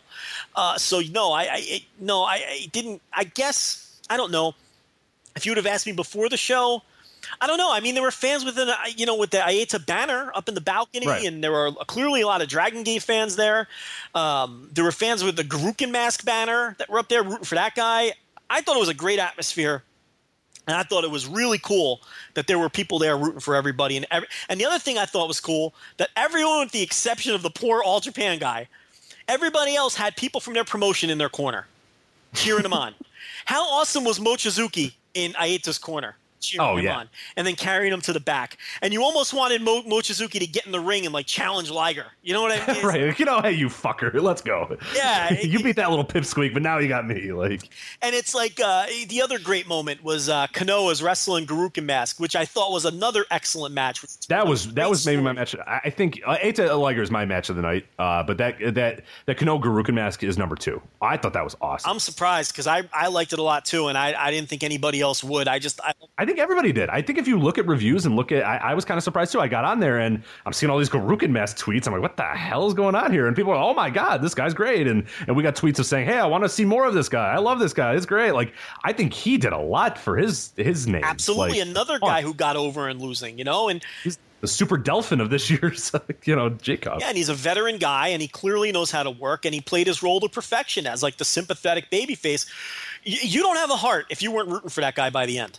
You know, you had this scumbag Kenoh with that scumbag Ohara on the outside of the ring. How great was that spot where Ohara nailed Gurukun mask with the kendo stick behind the referee's back, and then the look on Ohara's face where you're just like, oh, I want to fucking mush that guy. What a fucking dick. like you know, it, it's like like like the like the odds aren't stacked enough against this poor Gurukun mask, and you got Ohara hitting him with a kendo stick, and then laughing about it. And and, and He's got great offense too, Gurukun Mask. I think that was a, what a lot of people were shocked about is like how cool his offense looked, and it, it is. It's it, it's unique and it's different. I, I liked it a lot. Yeah, and you got Kenoh, who was a, a definite favorite coming into the match, still taking subtle shortcuts, which make you think, "Fuck this guy! I want this Gurukun. This Gurukun mask deserves to win this match." And then you get behind him, and both of those guys played their roles to perfection. And I'm with you, man. I really love that match, and I'm glad that other people did too. I haven't had a chance to read a lot of reviews, but man, that match, I I knew it would be okay, but it blew away my expectations. That match.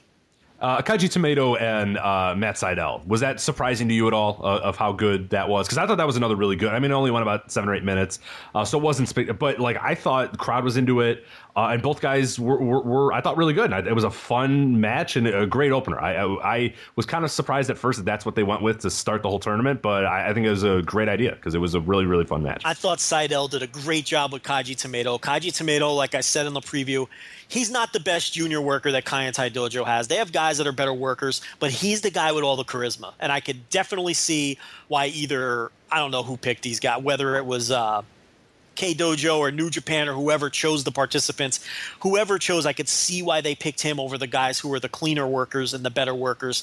Because the cleaner workers and the better workers in K Dojo were, for the most part, very dry. And this guy has all the charisma. I'm not a big fan of his act, but I do concede that he has a ton of charisma. And I thought he worked a very good match here and was another guy who got over and losing. He picked the right time to have an excellent match. And I think Sydal did a very good job of him. Yeah, and, and there was at least you had a little bit of the Kaji Tomato. You had him do the uh, or he was going against the ropes. He was just showing how fast he was against the ropes. I thought that was a nice little nudge, too. You know, he's not really going to be a guy like you said. He's not a super worker, but something like that was a simple thing that got the crowd going nuts. Of okay, hey, this guy he's got something here. And then, you know, little after that is when he had lost, but it was still you saw some little glimpses into what uh, what you can get with him and, and, what he's capable of. But yeah, I thought that was a great opener. Uh, the crowd was way into it, and, and, just a great way to start it. There was uh, we're one, not really going was, in any order. There was oh, one oh, little moment in that match where he like hit a German, but it was weak. So he picked up Sydal and said, "Fuck this, I'm doing it again." And then he hit like a stronger one. And I thought that was mm-hmm. a cool moment too.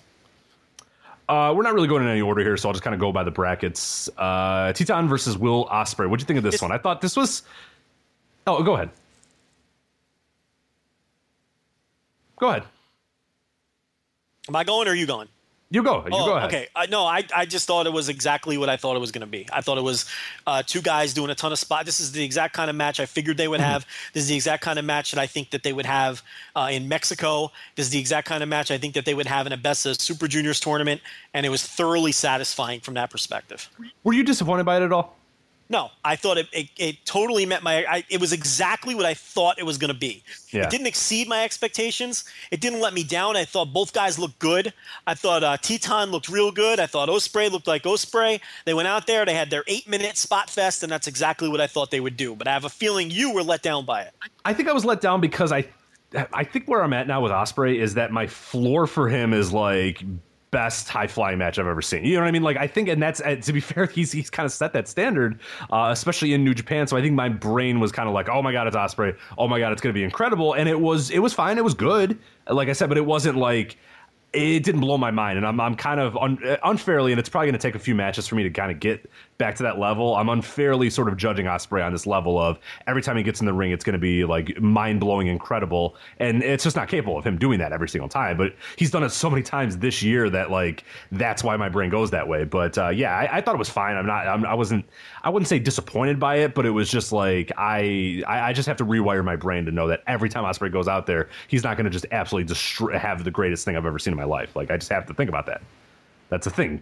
like, and that, that's hey, that's not if bad. you had never seen either one of those guys, you think your perspective would be different? Oh, absolutely, absolutely. If I, if Ospreay was just a guy, if Ospreay was from some random promotion, I never knew who the hell he was, and he was a representative in this, I'd be blown away. But I go in going, oh my god, it's Ospreay, and I know about Titan as well. So knowing that those two and, and, what I thought they were capable of, and, and what they really did. I mean, it wasn't. I, I sound like I'm trashing this match, and I'm not. But those are guys that I'm like, oh man, these two are just going to absolutely kill it. And I don't know if they killed it, but they they were fine. They were good.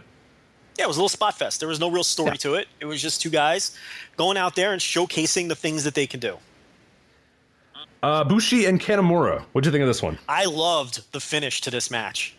I thought it just played so perfectly to both of their characters where Bushi locks up the referee. He goes to do the misspit, but Kanemaru, that crafty fucking veteran, he not only ducks the miss, but then he kicks Bushi right in the fucking balls to set up the brainbuster and put him away. I popped so huge for that finish because I thought it was it, it played right to both of the. That is exactly how you expect both of those characters to react to that spot. You expect Kanemaru to be smarter than him and to be smarter than most of these guys, honestly. He's the, he's, he knows all the dirty tricks. The guy's been around forever, okay? And then for him to then kick Bushi right in the nuts because he's still a dickwad. Because he's still a dick, and because he knows the ref still isn't looking because Bushi has the referee trapped. So he knows he can get away with it too. That is such a Kanemaru move. And I thought the work was good in the match, and I love the finish. And honestly, this was a match I was worried about because if you get unmotivated Kanemaru, as we've seen recently, it could be a real fucking drag. But I thought he had his working shoes on here, and I love the finish, and I enjoyed this match. Would you have rather Bushi won this or no? Well, the thing is, I knew Kanemaru was winning because he's the champion. Yeah. So if he wasn't the champion, I can give a more fair answer to that. You know what I mean? But, but right, was, but there's no way that he was. Yeah, it's like we talked about. It's like I didn't see any scenario where Bushi could win the match because Bushi's a guy who can easily lose. That's not a problem at all. And he was facing Noah's champion. They weren't going to beat Noah's champion, not with Bushi. Uh, we talked a little bit about uh, Taguchi and Harada, so I don't think we have to get more into that. Unless, did you have anything else to add to that? Man? Yeah, we, we really undersold Harada because uh, you know we're, we're, too busy uh, with me being annoyed with Taguchi moving on. Harada was so he was another guy who looked so great and losing, you know, and and and and this match may have had the most heat on the entire show, which again is a testament to Taguchi. He is a great worker. I just happen to be tired of him. And Harada held up his end more than enough in this. I thought Harada was excellent in this match. And God, I was rooting so hard for Harada. I really wanted to see him in the next round. This was the one match where the finish, where the winner really disappointed me and, and it bothered me to the point where it hurt my enjoyment of the match to some extent what I was thinking during some of these matches, uh, and, I don't know, like I I, lo- I like Noah, and I'm fine with Noah. Man, I wish some of these juniors could just come over to New Japan. You know what I mean? Like just maybe not as full time, but like every so often, just grab some of these guys and bring them over. I think you may see some of that moving forward. Where obviously, yeah, I, I really hope so. Even if it's for the tag titles, I'm fine with that too. If you want to, if you want to not maybe put them into the whole junior mix or whatever, and you want to say, hey, you know, we got our juniors right now, you put those guys in the junior title mix, just or the junior uh, uh, tag titles. Like I was just seeing this going, man, these guys just like they're they're just so great, and it's just a shame that they're on that damn company that Noah right now, and it's just like nobody cares, and no nothing's happening no one, Noah. These guys are killing it. Like thing. no one cares about the heavyweights. And I've been screaming to people. No, I, I agree. Watch yeah, no, the junior. How long have I been screaming? Watch the juniors, especially the tag, the tag stuff. I more meant the crowds don't care about anything. Oh yeah, that, yeah, you're right. And I don't blame them. And that's I feel bad for those guys because they're killing it. And the only thing people think about and the only thing people talk about is how awful the heavyweights are and how boring all the main events are and all that sort of stuff. And I don't disagree with them, but it's like it just like these guys are so good and people I think woke up to it. I think Harada, uh, especially in this match, was like a wake up call of like, holy shit, this guy is awesome. It's like yes, he is. Yes, he's great. Like and we're gonna talk about Ishimori here in a little bit. Yes, these guys are awesome. like, Our mentions had plenty of that from people who Right. I've never watched Noah, knew nothing about these guys, and were impressed with all of the Noah guys. Um, so yeah, I think you're right. I think the problem is, and I sort of wrote about this in my G1 uh, review. Once they start mixing the rosters a little bit, I think it's sort of it, it's going to avalanche from there, and it's a dangerous thing. Um, you're obviously going to see Marufuji face Okada at some point, probably at one of the three destruction shows. And I think uh, there is a chance that you're going to see some of these juniors come in and face Kushida just to mix things up a little bit. The problem with that is if New Japan falls in love with that, it, it's just a matter of time before they start plucking their talent. Look what's happening with Nakajima. All signs indicate that he's going to be part of chaos. And on one hand, that's great because Nakajima's great, and who wouldn't rather see him in New Japan? On the other hand, once they start seeing that they can pluck guys from Noah and there's no real repercussions. What's to stop them from just continuing to do that? just yeah, where's the end of and that? Completely yeah, use it as a feeder system. Right. And that's where it's dangerous because okay, Noah's on a downslope now, right? How long ago was it that All Japan was on a downslope? Right? And All Japan has turned it around and they're doing great things and they're having great cards. Wrestling turns on a dime. And Pro Wrestling Noah has a very rich history and it has historically been a great company. And I'm not so sure that I'm ready to just stick a nail in Noah and kill him and have him be absorbed by New Japan. It may be an inevitability for all, you know, for all that I know. But I don't know if I'm comfortable with that. I would I would like to see if they can turn it around. These guys can become stars in their own environment. So I'm I'm I'm I don't know. I have mixed feelings on all of that. But I you do see some signs that that could be the lay of the land moving forward. All right. Uh, move on. Kano uh, Gurukun Mask. I think we talked enough about that match. I have nothing else to add. Kushida and Ishimori. What do you think of this one? I thought it was a great main event for the show. Um, you could argue it was the best match on the show. Uh, there was, you know, between that and the Gurukun Mask Kano and the Eita Jushin Liger, I think you can make an argument. I think you can make an argument for the Taguchi Harada match for being the best match on the show. I think you had four matches and where you can make, and they were all different. I thought all the matches were different too, as different as junior matches can be. And um, this is exactly, I think, what you were to expect from Kushida and Ishimori. I think they have a better match in them, but I don't have any complaints about this match. Uh, yeah, that, that's my prevailing thought is that I kind of wish they do it again. And that, that's where I, I was actually going to bring it up during the Ishimori segment of saying I wish that they would bring some of these guys in uh, from time to time in New Japan because I want to see these two on a big event, in a big event, you know, on a big Spring is in the air at Littleton Coin Company, and we want to help you brighten your collection. Visit us at littletoncoin.com all month long to enjoy 15% off your purchase. With a wide selection of coins, paper money, supplies, and more, Littleton Coin Company has something for every collector's taste. Use promo code SPRING at littletoncoin.com for 15% off your purchase all month long. Restrictions apply. Littleton Coin Company. serving collectors since 1945.